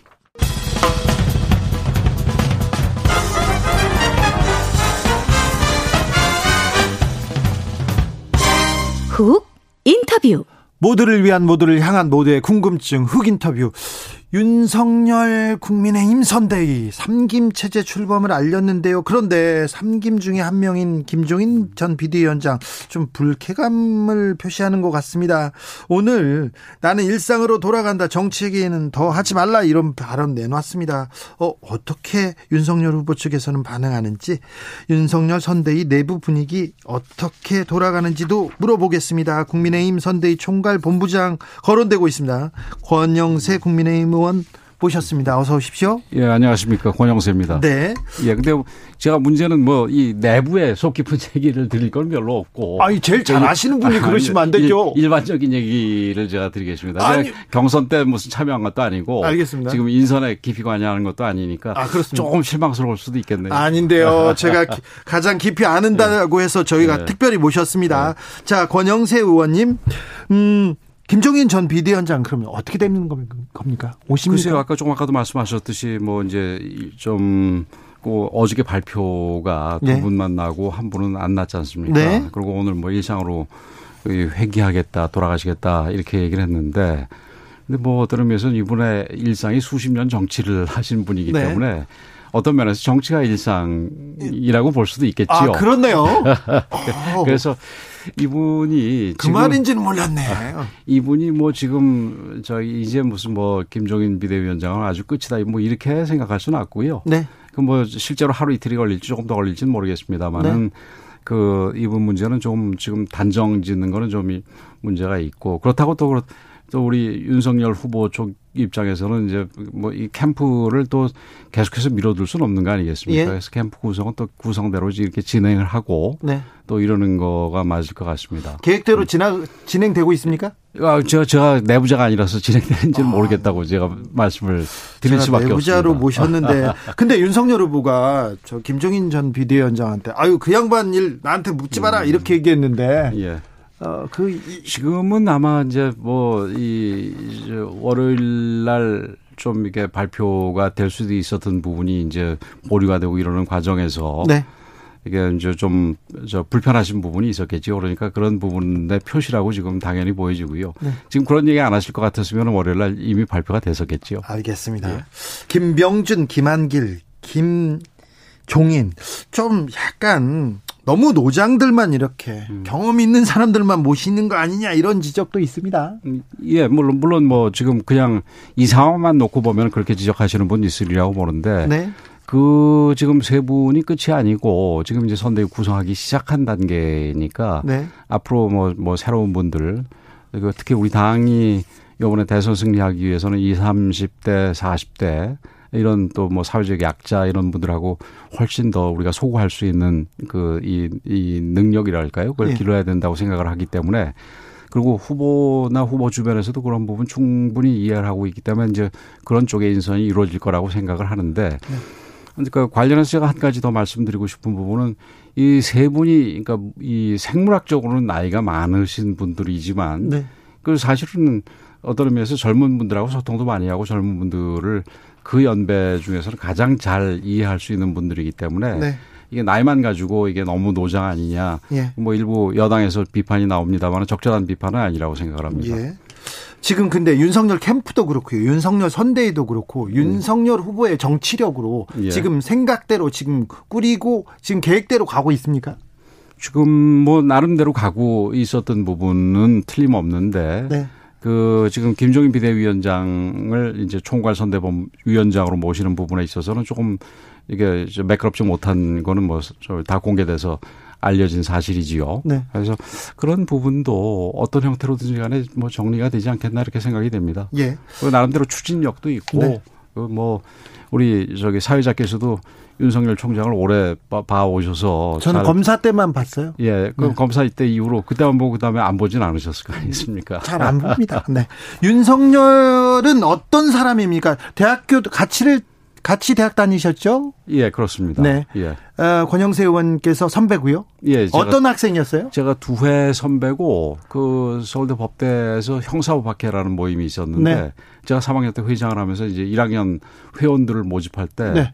그 제일 먼저 모집 제일 먼저 리크루트한 게 윤석열 지금 뭐 후보입니다. 어떤 면이 보였습니까? 그 뭐 저희 이 동료들하고 잘 어울리고 네. 어 그다음에 뭐 이 얘기를 나눠 보면은 그러니까 단순히 이제 1학년이니까 법에 대해서는 잘 모를 텐데 일반적으로 네. 이뭐 사회과학이랄까요? 일반적인 부분에 대해서 네. 그 나름대로 자기 주장을 뭐 잘 필 수도 있고 네. 뭐 좋은 친구라고 생각을 해서 그때는 이제 그, 예, 같이 하자 이렇게 얘기를 했지요. 권영세 의원은 먼저 검사가 됐습니다. 한참 먼저 검사가 되고 나중에 윤석열 어, 후보도 검사가 됐습니다. 예. 검사 윤석열은 어땠어요? 그 검사 윤석열로서는 제가 같이 근무를 해보거나 이러지는 않았는데 네. 이제 그 뒤에 언론으로 어, 이제 수사하는 내용을 보면은 굉장히 꼼꼼하고 굉장히 집요하고 뭐 그런 아주 뭐 이 강골 검사 그리고 저 뭐 다 잘 아시다시피 정권에서 사실은 검찰이 정치적인 그 사건들을 굉장히 수사를 많이 하게 되지 않습니까? 네. 그런 경우에 어떤 외압 부분에 굴하지 않고 뭐이 뭐 이 이 법대로 네. 이 정의감 대로 그렇게 네. 수사하는 검사로 알려졌고 그리고 실제로 그런 그 것이 밑바탕이 돼서 지금 오늘의 윤석열이 있을 수 있었다 이렇게 생각을 합니다. 알, 겠습니다 하나 더 물어볼게요. 네. 대학 시절에 전두환 모의 재판에서 사형 구형했다 이게 전설처럼 지금 내려오고 있는데 그 재판 같이 하셨습니까? 그때는 제가 같이 안 했습니다. 안 했습니까? 예. 아, 네. 뭐 저도 나중에 듣고 알게 됐습니다. 아, 나중에요? 음. 어, 이번 윤석열 후보는 그 전두환 전 대통령, 전두환 씨 사망, 음. 사망 이후에 어떤 뭐 입장을 내거나 어떤 생각인지요? 글쎄요, 저도 뭐 오늘 그 뭐 다른 일로 바쁘고 후보도 뭐 다른 데로 그 일, 일정들이 계속 있어서 이렇게 다녀서 같이 뭐 얘기할 기회는 없었는데 네. 그 언론에 보도된 바에 의하면은 그 조의는 표하되 네. 조문은 그 가지 않는다. 조문은 가지 않는다 이런 식으로 아마 그 참모들하고 얘기해서 정리된 걸로 알고 있습니다. 네. 왜 그렇게 정리됐어요? 뭐잘 잘 모르겠습니다만은 그 전두환 대통령에 대해서 여당은 뭐 대통령이라고 부르는 것도 어쩔 수 없이 부른다 할 정도로 굉장히 부정적이지 않습니까? 네. 그래서 그런 부분들 전두환 대통령 전 대통령의 부정적인 부분이 아무래도 영향을 주지 않았겠나 이렇게 생각을 합니다. 네, 학생 윤석열, 검사 윤석열까지 했습니다. 정치인 연, 윤석열 어떻게 음. 보십니까? 지금 4개월, 5개월 됐습니다.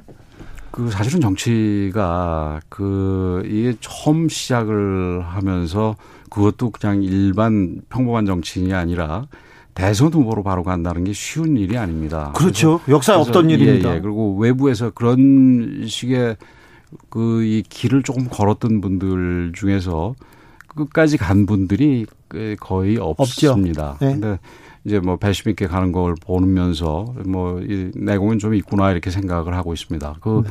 지금 어쨌든 이 우리 이 제1 야당의 대선 후보가 되고 또 뭐 여론조사상으로도 지금 이재명 후보를 압도하는 여론조사가 많이 나오고 있지 않습니까? 그래서 그런 부분을 볼때 여태까지의 정치인으로서의 변신은 뭐 객관적으로 얘기를 하더라도 성공적이다 이렇게 평가를 합니다. 네. 반문.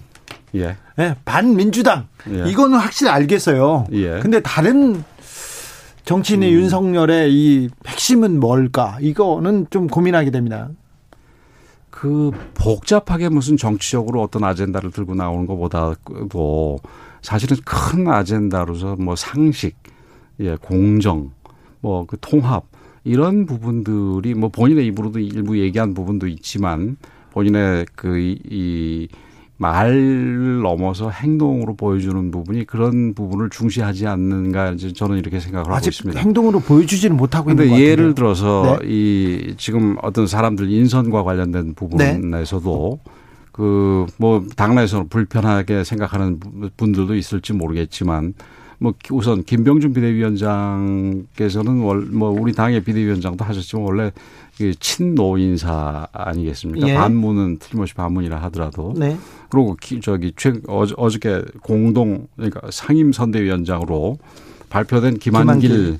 대표도 우리 당에 뭐한 번도 몸담은 적이 없고 오히려 DJ 정부에서 그 역할을 많이 했고 뭐 계속해서 지금 여당 쪽하고 같이 있었던 분 아니겠습니까? 그리고 이 지금 기억을 하시겠습니다마는 윤석열 후보가 우리 당에 들어오기 전에도 이 중도와의 그 외연 확장 부분에 대해서 굉장히 강조를 했습니다. 그리고 당에 들어가는 문제도 이 중도와의 외연 확장을 한 다음에 들어가든지를 판단을 해야지 지금 좀 미리 들어가는 게 뭐 적절하지 않다라는 식의 얘기도 뭐 했었지요. 그런 면을 봐가지고는 이게 좀 이렇게 이 진영으로 나눠져 가지고 우리 진영 가지고 뭘 하겠다는 것보다는 우리 사회가 찢어져 있으니까 그 자기같이 이제 신인 정치인으로서는 그 기존의 어떤 정파 싸움이라든지 정당 싸움에 물들지 않은 사람으로서 이 여야를 어울 아울릴 수 있는 그런 그 정치를 하는 게 좋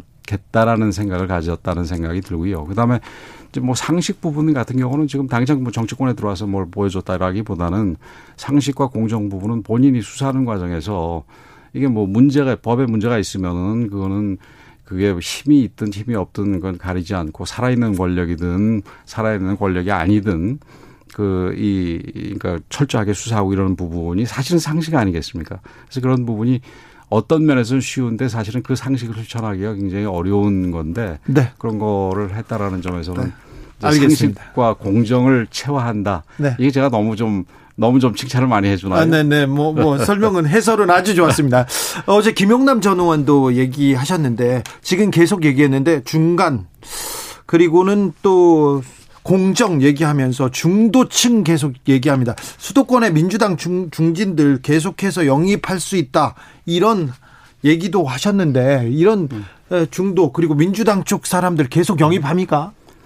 그 저도 어제 뭐 그 사실 그 저기 어제 김영남 전 의원인가요 네. 인터뷰를 보고 알았는데 아마 그 제가 알기로 뭐 제가 이름을 말씀드리긴 뭐하지만 그 이 민주당 쪽의 정치인들한테도 여러 여러 조언을 받고 예. 우리 당에 들어오기 전에 네. 그리고 경선 과정에서 그랬던 걸로 알고 있습니다. 그래서 그분들 중에서 뭐 일정한 부분 경우는 이제 완전히 본격적으로 합류해서 도와줄 수도 있겠지요. 네. 아마 김영남 의원은 저보다 그 부분을 좀 더 잘 알아서 얘기하지 않았나 싶습니다. 알겠습니다. 어, 지난주 아까도 말씀하셨는데 윤석열 후보가 지금 이재명 후보를 어, 지지율에서 압도하고 있습니다. 그런데 지난주에 조금 음. 이제 격차가 좀 줄어드는 그런 여론조사가 나오고 있는데 별다른 외적 요인은 없습니다. 근데 도이치모터스 주가 조작 의혹 사건이 좀 변수로 떠오른 음. 것 같은데 이 문제는 어떻게 보고 계십니까? 혹시 김건희 씨가 소환될 수도 있을 것 같은데요. 저는 그 부분은 좀 그 문제가 있다고 생각을 합니다. 어떤 문제가 있냐면은 이거는 그 사실은 굉장히 오래된 사건이고 예. 그뭐 검찰이 그 또 새로 끄집어낸 뒤에도 한참을 조사를 한 부분인데 네. 이거는 지금 그 검찰이 바로 서야지 나라가 바로 쓴다라는 얘기가 있는데 검찰이 이런 식으로 한다면은 검찰 저도 검사를 했던 네. 사람으로서 그거는 옳지 않다고 생각을 합니다. 아니 윤석열 후보가 검찰총장이었으니까 네. 그때는 못하다가 나가니까 이제 시작하는 거죠. 뭐 검찰총장에서도 막판에는 네. 뭐 징계도 매기고 뭐 별일을 다 하지 않았습니까? 그 내쫓, 내쫓으려고 그런 상황에서 검찰총장이라 그래가지고 네. 굳이 그때 무슨 뭐 조사를 제대로 못하고 이랬을 거라고 저는 보지는 않고요. 예. 예. 그뭐 또 어디 다른 프로에 나갔더니만 뭐 가까운 사람이 도망갔다가 붙잡혀서 갑자기 수사가 다시 이루어진 것이 네네 뭐 이게 갑자기 된 건 아니다 뭐 이런 얘기를 하는데 그거는 아니고요. 네. 그 사람은 뭐 제가 알고 있기에 이미 조사를 상당히 받았는데 이제 뭐 윤석열 후보 본인 입으로도 얘기했습니다마는 별건으로 한참 또 조사를 해야 되니까 잠시 도망갔다 다시 붙잡혔을 뿐이지 이게 그 경선 과정에서도 이거는 홍준표 후보라든지 네. 다른 분들로부터 이 부분에 대해서는 공격을 굉장히 많이 받았지 않습니까? 네. 그래서 그 본인이 그 해당 부분에 대해서 계좌까지 다 공개를 하고 이랬던 부분인데 네. 이 부분에 때 뭐 또 저기 뭐 조사를 하면서 소환을 하느니 이런 이 그런 소문을 흘리는 거는 검찰이 부끄러워해야 된다고 생각을 합니다. 아니 주가 조작의 주범하고 선수하고 계속 어울리면서 계속 계속 그 거래를 하고 관계를 맺었어요. 그러면 김건희 씨는 무, 무관한 겁니까? 그 부분에 대해서는 네. 본인들 조사도 해봤을 거고 네. 또 계좌 추적도 다 해봤을 테니까 뭐 그 이 문제가 됐던 사람이 그런 식의 화이트 칼라 범죄 같은 경우는 네. 이 만나고 어울리는 사람들이 수없이 많을 텐데 그 사람이 다 의심을 받을 일은 아니지 않습니까? 근데 이미 김건희 씨에 대해서는 조사가 그 뭐 충분히 이루어져 가지고 이미 문제가 됐다면은 벌써 불러가지고 무슨 뭘 그 되든 안 되든 무슨 영장을 치느니 마느니 뭐 이런 얘기가 있었겠지요. 근데 그런 거를 못했다라는 얘기는 이거는 뭐 별게 없다는 얘기지요. 이런 부분에 대해서는 검찰이 아예 지금 끊어버리든지 그다음에 지금 끊어버릴 자신이 없으면은 네. 나중에 이 대선 이후로 미루든지 이러는 게 정답이라고 생각을 합니다. 김영민님께서 윤석열 후보 공정 상식 말씀하셨는데 배우자의 허위 이력, 장모의 부정수급 문제도 있는데요. 윤석열 후보가 조금 음. 본부장 리스크라고 하잖아요. 주변에 있는 분들의 이런 그 사법 리스크가 조금 많이 남아 있습니다. 그게 실제 리스크가 있고 관제 리스크가 있다고 생각을 합니다. 예. 그래서 제가 생각을 할 때 소위 본부장의 대부분 뭐 제가 다 알고 있는 건 아닙니다만 예. 지금 들어 지금 문제가 되고 있는 부분들은 거의 관제 리스크입니다. 이건 이 made by 관이라는 얘기죠 리스크가 관, 검사들이나 관에서 만들었다고요? 그, 그렇죠, 그렇죠. 그 이제 저도 일반적으로 얘기를 할때 그 털고 할 건 털고 가야 된다라는 입장입니다. 그렇죠. 문제가 있으면 빨리 털어야 그렇죠. 될거 아닙니까? 그렇죠. 우리 유권자들께서 요즘에 아주 현명하시기 때문에 이게 네. 뭐 이 이 과거 조국 사태에서 보듯이 뭘 감추려고 그러면은 이게 이게 뭐 감춰지지도 않고 결국은 터지게 돼 있거든요. 그래서 정답은 털고 가야 될 부분이 있으면은 분명하게 털고 잘못한 건 사과하고 이렇게 가야 된다 이런 얘기를 했는데 그 저도 사실 처음에는 그 이 부인의 학력이라든지 이력 부분에 조금 문제가 있는 걸로 생각을 해서 논문하고 학력 이력은 좀 예, 문제가 그 있잖아요. 그래서 얘기를 했는데 그것도 이제 저기 제가 그 얘기를 한 뒤에 예? 어, 아마 캠프에서 그 네가티브 쪽에 실무를 담당했던 친구 모양이에요. 그래서 연락이 와가지고 자료를 좀 보내줘서 보니까 본인이 억울해할 부분도 상당히 있더라고요. 예를 들면은 제가 뭐 다 기억은 못 하겠습니다만은. 아, 서울대에서 무슨 경영대학원을 졸업했다라는 부분이 네. 뭐 대학원이 경영 그러니까 이, 이 학위를 주는 제대로 된 경영대학원이 있고 경영 전문 대학원이 있답니다. 그런데 네. 그 부분을 생략했을 부분 그런 오류만 있을 뿐이지 그게 무슨 뭐 우리 과거 조국 어, 전 장관과 비교될 거는 아니라는 주장인데 뭐 일리가 있다고 생각을 합니다. 그래서 그런 부분 같은 경우는 그래도 정확하게 기재하지 못한 부분에 네. 대해서는 좀 사과를 할 걸 사과를 하는 게 필요하다고 생각이 되고 생략했을 뿐 뭐 오류 억울한 부분이 있다. 이게 누락이 됐든 생략이 네, 됐건 네. 그런 거고 그다음에 이제 관련해 가지고 그래서 제가 그런 얘기를 했지요. 왜 그러면 이런 부분에 대해서 제대로 설명을 하진 않았느냐. 네. 그랬더니만 설명을 했는데 뭐 별로 안 받아줬다 이런 얘기던데 그래서 저는 우리 이번에 그 윤석열 후보의 캠프가 예. 뭐 구체적으로 어떻게 구성이 될지는 잘 모르겠습니다만은 네가티브 대응 부분이 훨씬 더 강화되고 또 일을 많이 해야 되겠다 이런 생각을 합니다. 네. 지금 솔직히 그 언론 환경이 우리 야당으로서는 그렇게 좋은 편이 아니기 때문에 네. 여당은 예. 여당이 안 좋다는데요. 여당이 뭐 그 저희 이상한 얘기 하는 거지요, 뭐. 아니요. 어. 야당 뭐 어, 보수 언론들 많이 있는데 여당에서는 대장동이 심지어는 국민의힘 게이트라고 얘기하는 사람들 아니겠습니까? 곽상도 의원은 좀 전 의원은 좀 문제가 있었지 않습니까? 뭐 곽상도 의원 한 사람이지 그게 국민의힘 게이트가 될 수 있는 건 아니지 않습니까? 네. 그죠? 근데 그럼에도 불구하고 그렇게 덮어 씌우고 아무래도 네가티브에 관해서는 여당이 훨씬 잘하지 않습니까? 지난번에 그 김대업 사건 때도 그렇고 가까이는 오세훈 그 시장 당선될 때 뭐 생태탕인지 페라가 뭔지 얼마나 얘기가 많았습니까? 근데 뭐 실제 그 저 당선되고 나서 지금 한 몇 개월 지난 다음에 그 얘기 더 이상 됩니까? 안 되지 않습니까? 그래서 그런 부분을 보더라도 우리가 좀 더 적극적으로 대응을 해줘야 되겠다 이런 생각을 합니다. 그러면 김건희 씨는 억울한 측면이 많다. 곧 나옵니까? 예. 뭐 그거는 이제 제가 저기 그 아, 아까도 말씀드렸듯이 제가 내부자가 아니라서 네. 모르겠습니다만은. 아이 좀 핵심, 근데 그래도 그래도 실세. 네? 그래도 깨서 왜 그러세요? 그이 박원순 시장 부인과 같은 경우는 뭐 저는 아닐 거라고 보고요. 부인이 해야 될 몫은 아마 틀림없이 다 할 것이다. 네. 이렇게 생각을 합니다. 조국 전 장관 관련해서 사모펀드 가지고 계속해서 얘기가 나왔었는데 그 사모펀드와 음. 김건희 씨의 그 펀드 주가 음. 주식 투자 음. 그 어떻게 비교하세요? 어떻게 보세요? 글쎄요. 그 부분도 제가 구체적으로 다 들여다보지는 않았지만 그 이미 우리 그러니까 대개 이제 민주당도 사실은 대장동 부분이 경선 과정에서 저기 드러나기 시작했던 거 아니겠습니까? 네네. 그죠? 우리 같은 경우도 모든 것들이 이제 이 경선 과정에 다 나왔는데 그 부분에 대해서는 윤석열 후보가 충분히 해명할 만큼 했다고 저는 생각을 합니다. 알겠습니다. 음. 어, 최근에 윤석열 후보가 건보료 폭탄론 얘기하기 예, 예. 시작했어요. 예. 근데 윤석열 후보의 장모께서 건보료 편취로 구속된 적 있지 않습니까? 음. 이 부분은 좀 앞뒤가 다르지 않습니까?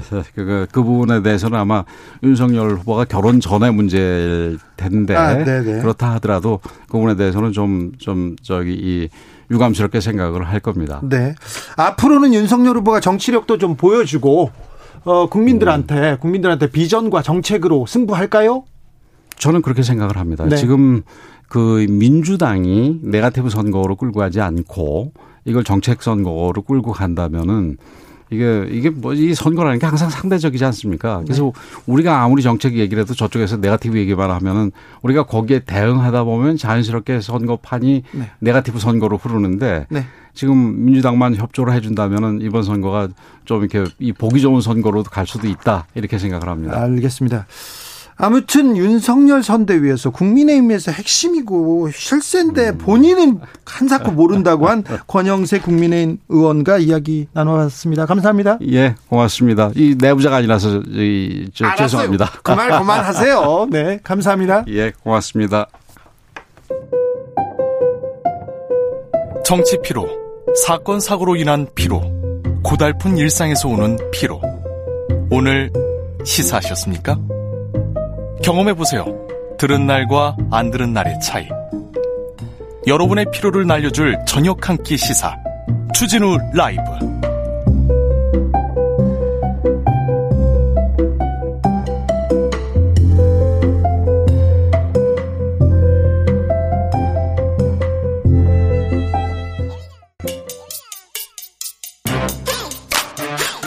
뉴스를 향한 진지한 고민 기자들의 수다.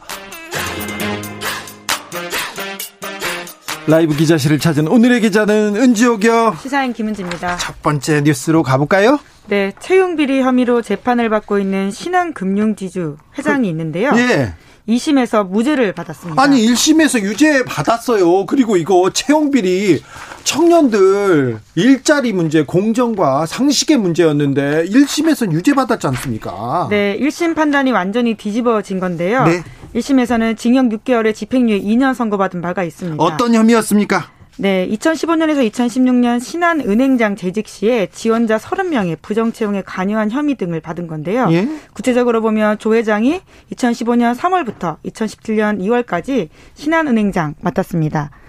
네, 그렇죠. 이제 그래서 그때 이상구 금융감독원 임원의 아들 라웅찬 전 신한금융지주 회장의 조카 손자 등에게 채용 과정에서 불공정한 혜택 줬다 이런 혐의가 있었는데요. 네. 앞서 말씀드린 30명의 부정 채용은 조병용 회장뿐만이 아니라 관련된 그 신한은행 관계자들이었고요. 네. 구체적으로는 이 세 명에 대해서는 조 회장의 책임이 있다라고 해서 법원에서 판단을 했습니다. 나머지도 다 유죄를 받았고요. 이 회장이 이 사람들은 찍어서 채용시켰다 해가지고 유죄가 나왔어요. 하지 네, 1심이 그랬다라고 하는 거죠. 하지만 네, 게다가 그 두 사람은 심지어 지금도 신한은행 다니고 있다라고 그러니까요. 셜록에서 보도하고 있거든요. 네. 그런데 항소심 재판부의 판단이 완전히 달랐는데 네.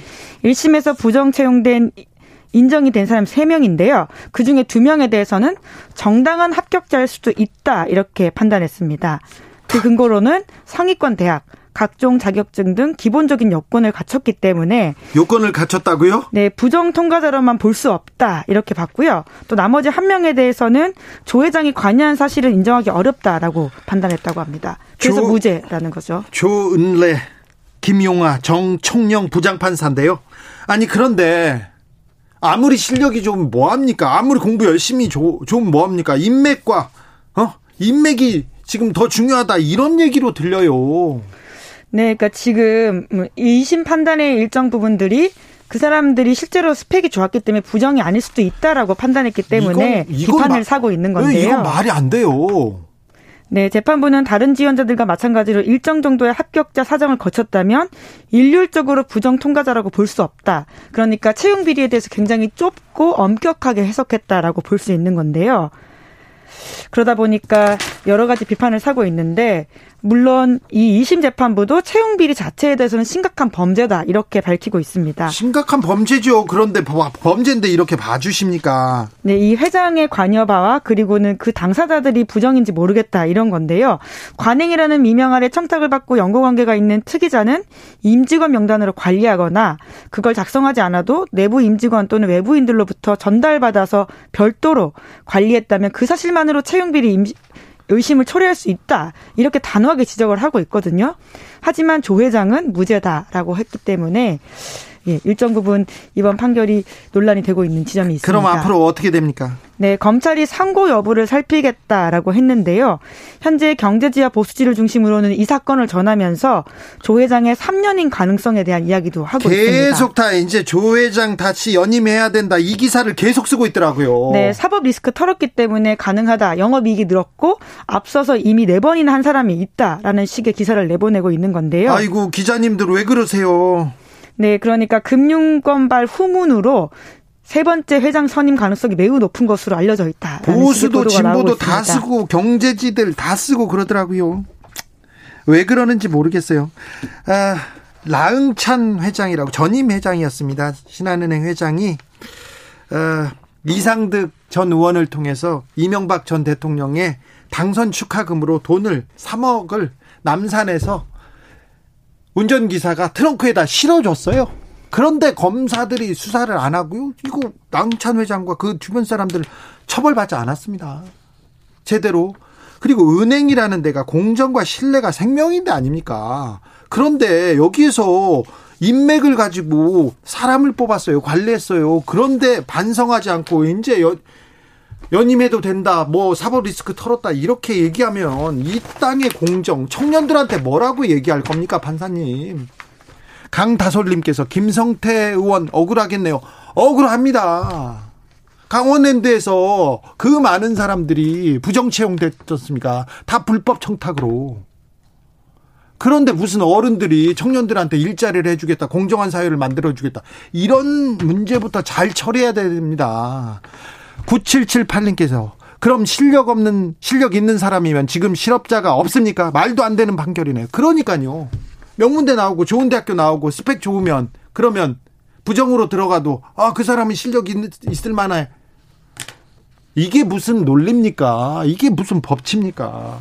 네, 이번 판결에서 또 업무방해죄에 대한 법적인 지적을 또 했다고는 하는데요. 여튼 그런 비판들이 충분히 나올 수 있는 지점이 있다고 봅니다. 아, 청년들한테 박탈감, 상실감 주지 말아야 된다고 그렇게 얘기를 하는데 판사님들 왜 그러세요? 도대체 조은래, 김용아, 정청영 판사님. 네, 제 생각이었습니다. 네. 판결은 존중돼야 되지만 이 청년들의 암울한 미래를 걱정한다면서 더 어? 그 자체만으로 채용 비리의 의심을 초래할 수 있다면서 이렇게 판결을 하셨네요. 네.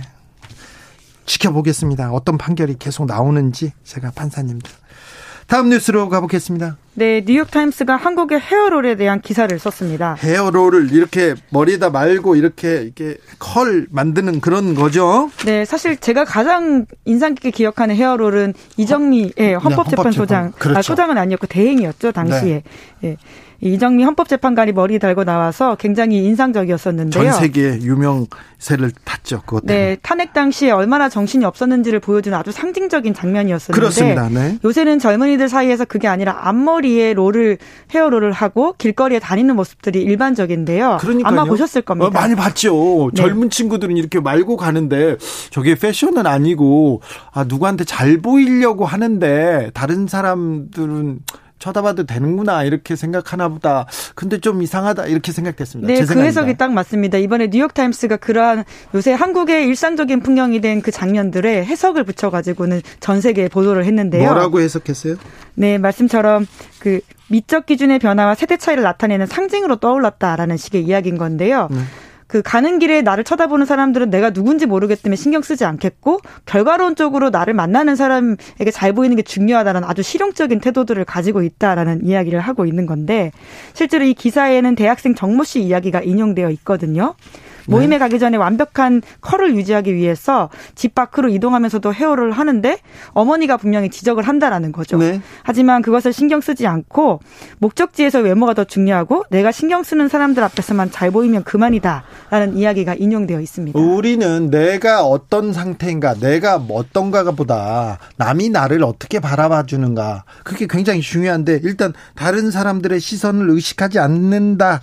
이게 우리 젊은이들의 핵심 입니다. 이렇게 보여집니다. 네, 그러니까 굉장히 실용적인 태도라고 볼 수 있습니다. 타인의 시선을 어떤 때는 인정 인식을 하고 인정하긴 하는데요. 자기가 모르는 사람들이 나를 어떻게 보는지는 중요하지 않다라고 본다라는 게 핵심이거든요. 네. 이제 그러다 보니까 요즘 길거리나 버스 안에서 이런 모습들을 남들이 보는 건 신경 쓰지 않고 결과론적으로 내가 어떻게 사는 방식대로 살겠다라는 이야기를 한다는 건데요. 사실 굉장히 일상의 풍경인데 외신 기자의 눈으로 또 이렇게 해석할 수 있구나 싶어서 저는 좀 재밌게 읽은 기사입니다. 뉴욕 타 임즈가 이제 한국의 이런 세세한 부분까지 이렇게 같이 기사를 씁니다. 어제 어, BTS가 큰 음악상을 탔고요. 그 옆에는 고진영 프로골퍼 고진영 선수가 LPGA에서 상금왕과 올해의 선수상을 다 휩쓰는 그런 장면이 나왔어요. 한국의 이 작은 부분도 이제 문화적으로 해석해서 전 세계가 주목하기 시작했습니다. 네, 자, 넷플릭스도 그렇고요. 그러니까요. 네. 넷플릭스도 뭐 드라마가 올라가자마자 1등하고 막 그럽니다. 우리는 좀 이 정도 수준입니다. 자, 다음 뉴스는요. 네, 요즘 일본에서 오야가차라는 말이 많이 쓰인다고 합니다. 오야가차가 무슨 뜻입니까? 네, 새로운 신조어인데 부모를 뜻하는 오야 그리고 장난감 캡슐을 자동 판매기에서 무작위로 뽑는 게임을 지칭하는 가차라는 걸 붙인 건데요. 한국말로 옮겨보자면 부모 뽑기 게임 정도입니다. 부모 뽑기 게임이요? 네, 그러니까 부모 뽑기를 장난감에 비유한 건데, 그러니까 예를 들어 이런 말입니다. 오야가차에서 꽝이 나왔다라는 식의 자학적 뉘앙스를 말을 하는 건데 네. 부모는 뽑기 게임처럼 결과를 선택할 수 없잖아요. 없죠. 그러니까 부유한 부모를 뽑은 소수의 누군가는 유복한 인생을 살고 네. 보통의 부모 혹은 경제적으로 어려운 부모를 뽑은 대다수는 힘든 인생을 산다 이런 식의 자조가 섞여 있다라고 하는데요. 네. 빈부격차가 갈수록 고착화되는 일본 사회 현실에 대한 날카로운 비판이 서려 있다라고 볼 수 있습니다. 그러네요. 네, 일본에서 매년 신조 유행어 대상을 뽑는데 이 단어도 후보작에 들어가 있다라고 하거든요. 예? 그만큼 일본 사회가 지금 어떤 풍경을 담고 있는지를 보여준다라는 생각이 드는데요. 일본 사회가 어, 어떤 반응을 보이고 있습니까? 네, 이제 물론 젊은이들 사이에서는 굉장히 유행인데 중장년층 상대로는 굉장히 불편하다라는 반응이 있다라고 하는데 부모도 대부분 자식 뽑기에 실패한다. 일본에서 태어난 것만으로 대박이다. 가정폭력에 시달리는 진짜 어려운 상황이 아니라면 노력하라. 뭐 이런 식의 이야기들도 있다라고 합니다. 네. 그, 그런데 이제 굉장히 이런 이야기로 받아들이기에는 부족하다라는 생각이 드는데 네. 한 세대의 유행어에는 그 구성원들의 공통된 인식이 반영되어 있잖아요. 그렇죠. 이제 그렇기 때문에 왜 이런 단어를 쓰고 이렇게 무기력한 반응을 보이고 답답해하는지를 분석하는 게 먼저다라는 생각이 드는데 일본도 많이 답답하구나 이런 생각이 듭니다. 네, 실제로 그렇습니다. 몇 번 전해드린 적이 있는데요. 일본 정계는 굉장히 고질적으로 세습 관행이 있죠. 예. 그러니까 사회 지도층의 오야가차가 이미 있다라고 볼 수 있고요. 그렇죠. 정치권도 그렇고요. 어, 도쿄대 대학교 대학생들 학부모 비율 보면 비슷합니다. 우리 그렇죠. 우리나라 대학교하고도 비슷해요. 네, 이제 그렇기 때문에 한국의 수저론이 생각날 수밖에 없는 현실이 있는데 네. 금수저, 은수저, 흙수저 일종의 수저 계급론이 한때 한국 사회에 유행했고 지금도 유의미하게 작동하는 부분이 있지 않습니까?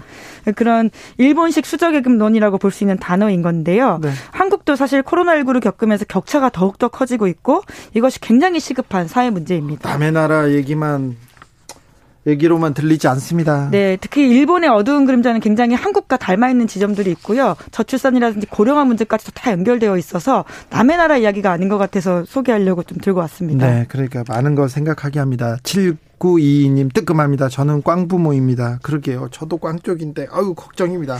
부모에 대한 개인 공격이라고 보기는 어렵고요. 네. 물론 서글플 서글플 수는 있는데요. 그런데 그 사회 문제를 담고 있는 거죠. 부모님 원망 저도 많이 하고 살았어요. 아버지가 뭘 저한테 해주셨냐고. 저도 많이 했거든요. 근데 부모님 원망하고 살아도 별로 달라지는 거 없습니다. 근데 자식을 원망하거나 친구를 원망하는 것보다는 부모를 원망하는 게 낫지 않나 이런 생각도 해보았는데 그렇다고 해서 달라지지 않습니다. 제가 한 40여 년 동안 원망하고 살아봤는데 별로 달라지지 않더라고요. 네. 3044님께서 헤어롤 그거 잘못 해석하셨습니다. 뉴욕타임스가.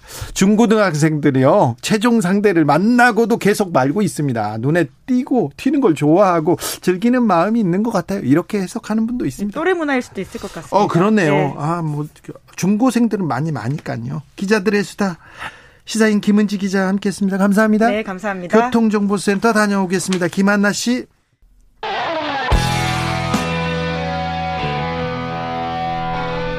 스치기만 해도 똑똑해진다.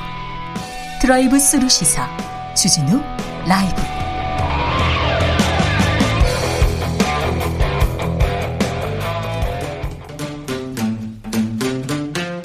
(2030) 청년이 보고 듣고 느끼는 요즘 우리 사회 그것이 궁금하다. 여야 국회의원들에게 묻겠습니다. 요즘 뭐하니?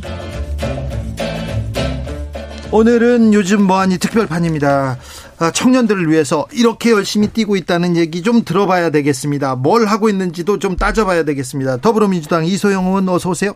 네, 안녕하세요. 이소영입니다. 국민의힘 김은혜 의원 오셨습니다. 어서 오세요. 안녕하세요. 네. 김은혜 의원입니다. 이소영 의원 오늘은 어떻게 보내셨어요? 오늘은 어 갑자기 이렇게 어떻게 보냈냐고 물어보시니까 네. 할 말이 없네요. 아, 오늘은 상임위에서 네. 법안 심사가 있어가지고 네. 열심히 국회의원으로서 활동하면서 보냈습니다. 그리고요? 밥은 뭐 먹었어요? 밥은 메뉴를 물어보시는 네. 건가요? 아니 양, 말, 말씀하시면 양, 밥을 먹었습니다. 그래요? 네. 저도 돈 벌어서 사 먹으려고 그래요. 아, 네. 자, 김은혜 의원님 네. 대장동 때문에 열심히 뛰어다니시더니 요새는 뭘로 바쁘십니까? 요즘도 대장동. 대, 대장동. 대장동은 어떻게 풀어야 됩니까? 자리라고 하면 야단 맞죠. 네, 아니 괜찮습니다. 네. 대장동은 3월까지 갈 것 같은데 어떡하죠? 네, 이제 가야죠. 잘 정리해야죠. 네, 네. 네. 어, 오늘 점심은 어떻게 드셨어요? 아, 저 지금 계속 생각하고 있거든요. 내가 네. 점심 뭐 먹었지? 생각이 안 나요? 아, 생각났어요. 스파게티. 네. 어. 맛있겠네요. 네. 잘하셨어요. 네. 오늘 전직 대통령 전두환 씨가 사망했습니다. 어떤 느낌이 들던가요? 이소영 의원? 뭐 자연인으로서 한 사람이 사망한 거에 대해서는 애도하는 마음이 있는데 네. 사실 이제 이분에 대한 역사적인 평가는 냉정해야 된다고 생각을 하고요. 음. 그러니까 마지막까지 사실 참 참회와 사과에 한마디 없이 이제 떠난 건데 그 부분은 안타깝게 생각을 합니다. 광주 민주화 운동에 대해서 뭐 그 어떤 사과도 하지 않고 또 군사 쿠데타로 민주주의 후퇴시키고 인권 유린한 거에 대한 참회도 없었기 때문에 네. 우리가 그런 부분에 대해서는 역사적으로 계속 냉정하게 평가해야 된다고 생각합니다. 김은혜 의원님? 음, 저는 이소영 의원님하고 전적으로 비슷하고요. 네. 네. 애도를 표하긴 하지만 5.18의 진실은 이대로 영영 묻혀버리는 거죠. 그래서 네. 광주 민주화 운동 유족분들이 많이 힘들어 하실 텐데 저는 그 역사적 과오와 책임에서 자유로울 수 없다. 네. 그래서 이 부분이 아쉬움으로 남는다라고 안타까워요. 말씀드리고 싶어요. 네. 네. 김은혜 의원님은 조문은 안 가시죠? 네. 네. 알겠습니다. 어, 청년들을 잡아라. 지금 양쪽 대선 캠프에서 바삐 뛰고 있습니다. 근데 이소영 의원, 네. 어, 이재명 후보가 오늘 공약도 내고 청년들을 위해서 뭘 확실히 잡겠다 이렇게 마구 쏟아내고 있더라고요.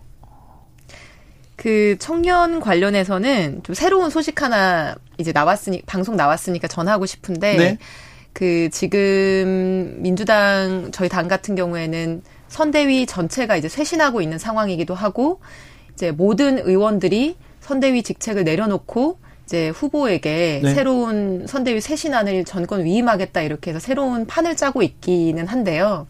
그거랑 별도로 당의 청년 당원들 그리고 청년 의원들이 몇 주 전부터 구상하던 게 있습니다. 네. 내일 네. 바로 발족을 하는데 이제 청년 선대위를 별도로 만들 예정입니다. 네. 그래서 독립한 예산과 조직과 의사결정 구조를 가지고 실제로 청년들의 삶을 같이 고민하고 정책 대안을 내고 청년들과 소통하는 그런 선대위를 만들려고 하거든요. 네. 그래서 그 청년 선대위 발족에 대해서 뭐 이재명 후보도 전적으로 뭐 지원을 하고 공감을 하면서 모든 걸 함께 하겠다 이렇게 하고 있고요. 청년 선대위원장은 누굽니까? 구성은 어떻게 돼 있습니까? 청년 선대위원장은 내일 9시에 발표할 예정이고 아직은 비밀입니다. 뭐 그렇게 중요한 것도 아닌데 뭘 비밀로 하세요?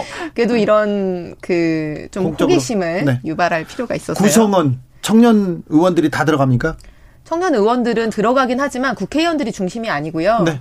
우리 당 그리고 우리 당 지지자분들 중에서 정말 그 좋은 청년분들이 많습니다. 그분들이 중심이 될 겁니다. 좋은 청년분들이 많은데 청년 국회의원들이 민주당에 그렇게 많은데 왜 청년 마음을 그렇게 못 잡아요?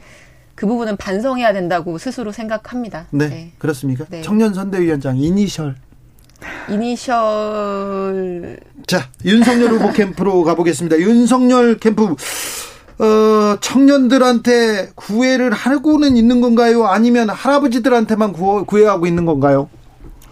마음이 청년인 것도 중요하고 아, 예. 실제 청년인 것도 중요하겠죠. 네. 이제 아직 선대위에 합류를 하지 않아서 네. 정확하게 모르긴 하지만 그래도 우리 이준석 후보나 네. 또 홍준표 후보님께서 보여주셨던 네. 이건 이번 단기적인 그런 노력이 아니라 네. 홍카콜라를 통해서 오랫동안 쌓아오셨던 홍 후보님의 노력이 저는 발현됐다고 보기 때문에 아 그렇죠 청년들이 홍준표에 대해서는 열광해요. 근데 홍준표 후보가 그 청년들이랑 다른 곳을 향해 가는 것 같아요.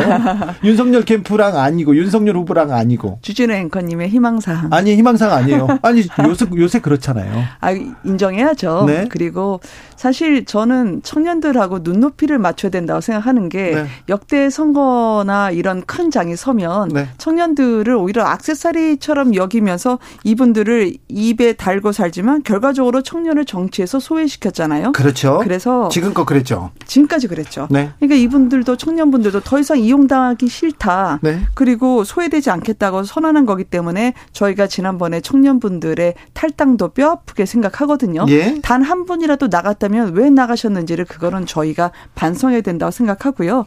내가 청년 좀 알아. 그런 것보단 잘 모르지만 공감대, 눈높이를 맞추고 싶어요. 그런 음. 노력을 차분차분 시작하는 게 저는 중요하다고 생각합니다. 네. 맞습니다. 오칠님께서 김은 의원님 다른 국힘당 분들이랑 네. 좀 다른 것 같아요. 좀 많이 다릅니다. 전두환 씨에 대한 깔끔한 정리 응원합니다. 국힘당 개혁에 앞장서 주세요. 아, 네. 전 대표 선거 나갔을 때 네. 5.18 정신을 헌법 정문에 담아야 된다고 그랬었거든요. 네.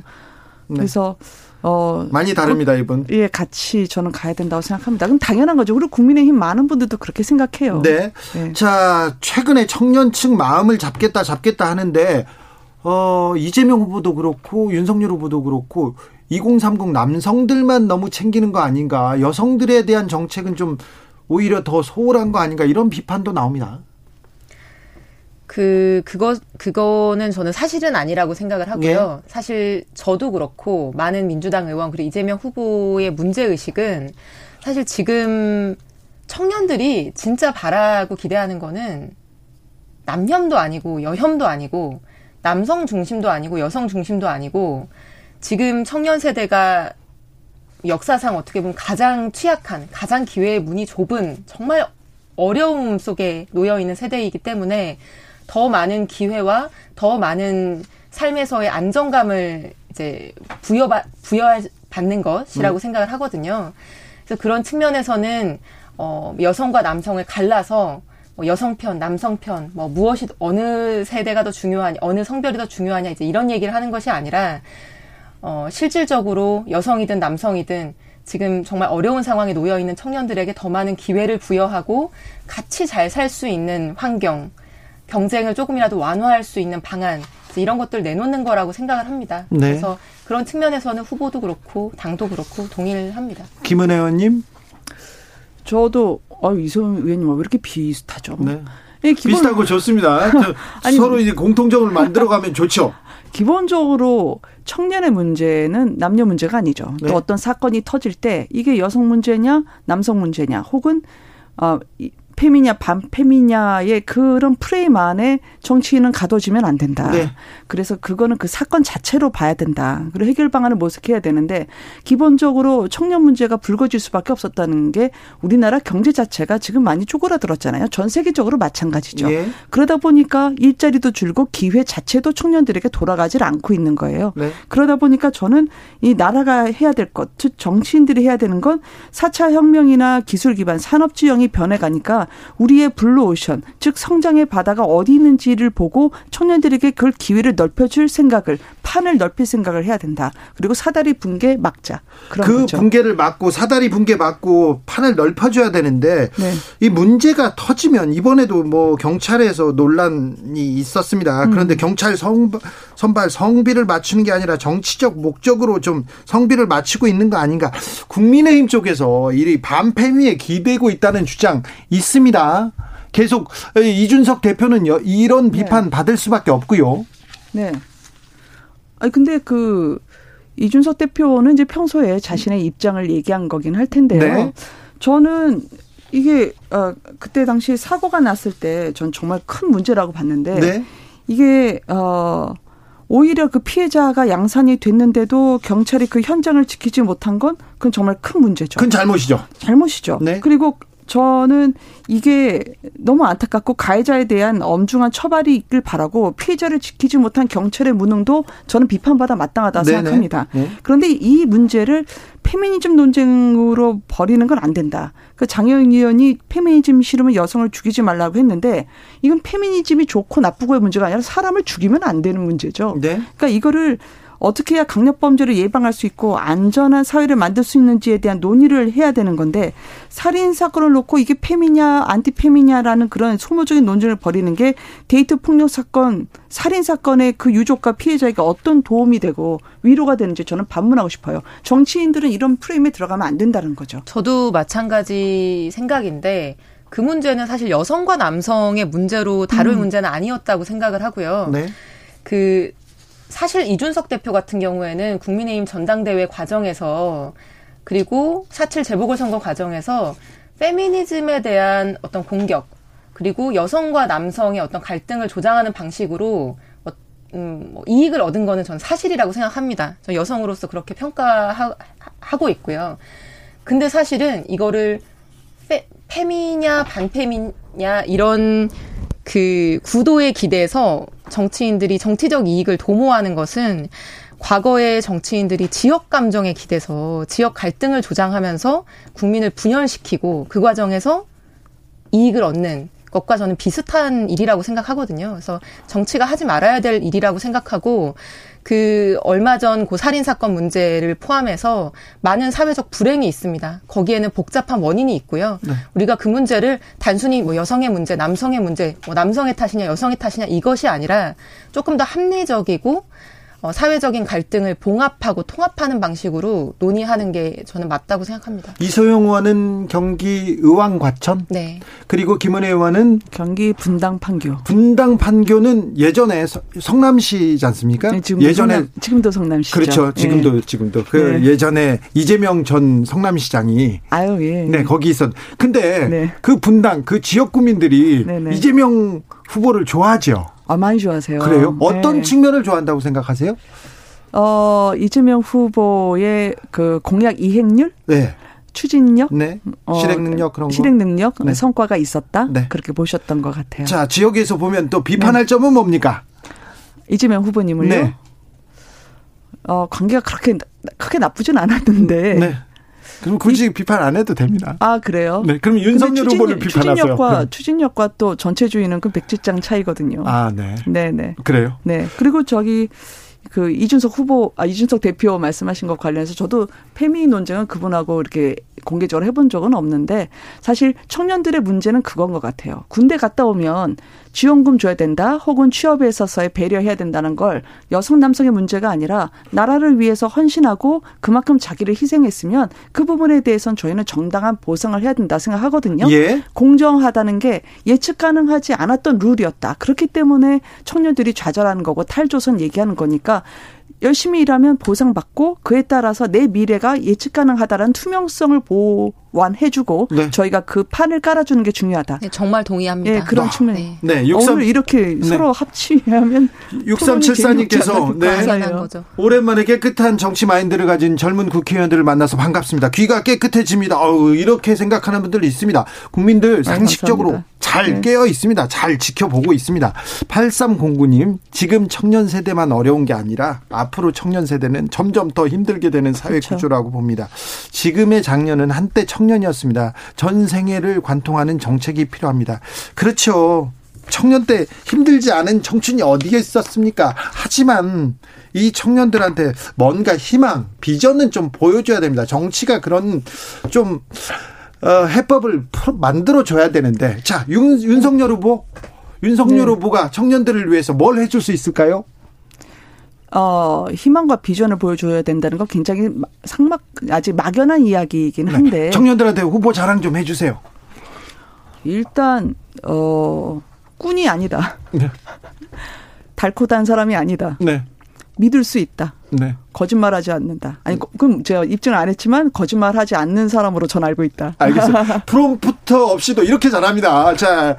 이재명 후보의 아, 장... 기다린 거죠. 네, 알겠어요. 네. 알았어요. 이재명 후보 자랑 좀 해주세요, 이소영 의원님. 저는 청년들이 기대하는 거는 정치에 기대하는 거는 흉내를 내는 게 아니라 네.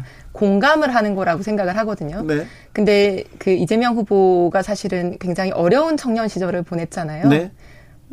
청소년 시절도 그렇고 이제 대학 다니면서도 굉장히 어려운 청년 시절 보냈는데 그래서 지금의 청년들이 겪고 있는 삶에서의 팍팍함과 어려움을 몸으로 네. 본인의 경험으로 공감하는 분이라고 생각을 해요. 네. 그래서 요새 입버릇처럼 말씀하시는 것이 지금 청년들이 단순히 기, 성장이 둔화되면서 기회가 좁아져서 어려운 것일 뿐만 아니라 네. 청년이 이렇게 어려운 상황인데 국가 전체적으로 재정적으로 보면 청년에 대한 배려도 굉장히 부족하다는 거예요. 그렇죠. 예를 들면은 지금 청년 세대가 전 국민의 20% 정도 되거든요. 천만 명 정도 되는데 전체 예산에서 청년에게 배려하고 지원하고 도움이 되는 예산은 한 20조 원. 지금이 가장 뭐 역대 정부 중에 가장 높은 때임에도 600조 불구하고 원이 넘어왔음에도 불구하고 한 3.4% 정도에 불과한데 예. 예. 이제 이 문제를 굉장히 중요하게 생각하고 중심에 놓고 발언하고 고민하고 정책을 내놓고 있거든요. 그런 예. 측면에서 그 청년의 어려움을 공감할 수 있는 후보다 네. 흉내가 네. 아니라 그 음. 점을 말씀드리고 싶습니다. 윤석열 후보도 사실 구수해 가지고 아주 뭐 실패는 공감하는 그런 그런 어, 공감 능력은 있을 것 같은데요. 그럴 수도 있, 네. 겠죠 네. 가장 어, 공감하는 부분 실제로 겪었던 삶이 네. 저는 어, 훨씬 더 예측 가능하고 어, 솔직 담백하다. 그렇게 이야기를 하고 싶고요. 네. 다만 이제 이재명 후보가 여기까지 해야 되겠어요. 아, 우리 그래요? 우리 한 번 더 만나서 아, 어, 청년 정책 말고 네네. 다른 정책도 얘기해야 되겠습니다. 네네. 오늘 말씀 감사했습니다. 이소영, 김은혜, 김은혜 이소영 의원님 감사합니다. 네, 고맙습니다. 네. 감사합니다. 주진우 라이브 여기서 마치겠습니다. 오늘 돌발 퀴즈의 정답은 코스타리카였습니다. 저는 내일 오후 5시 5분에 돌아옵니다.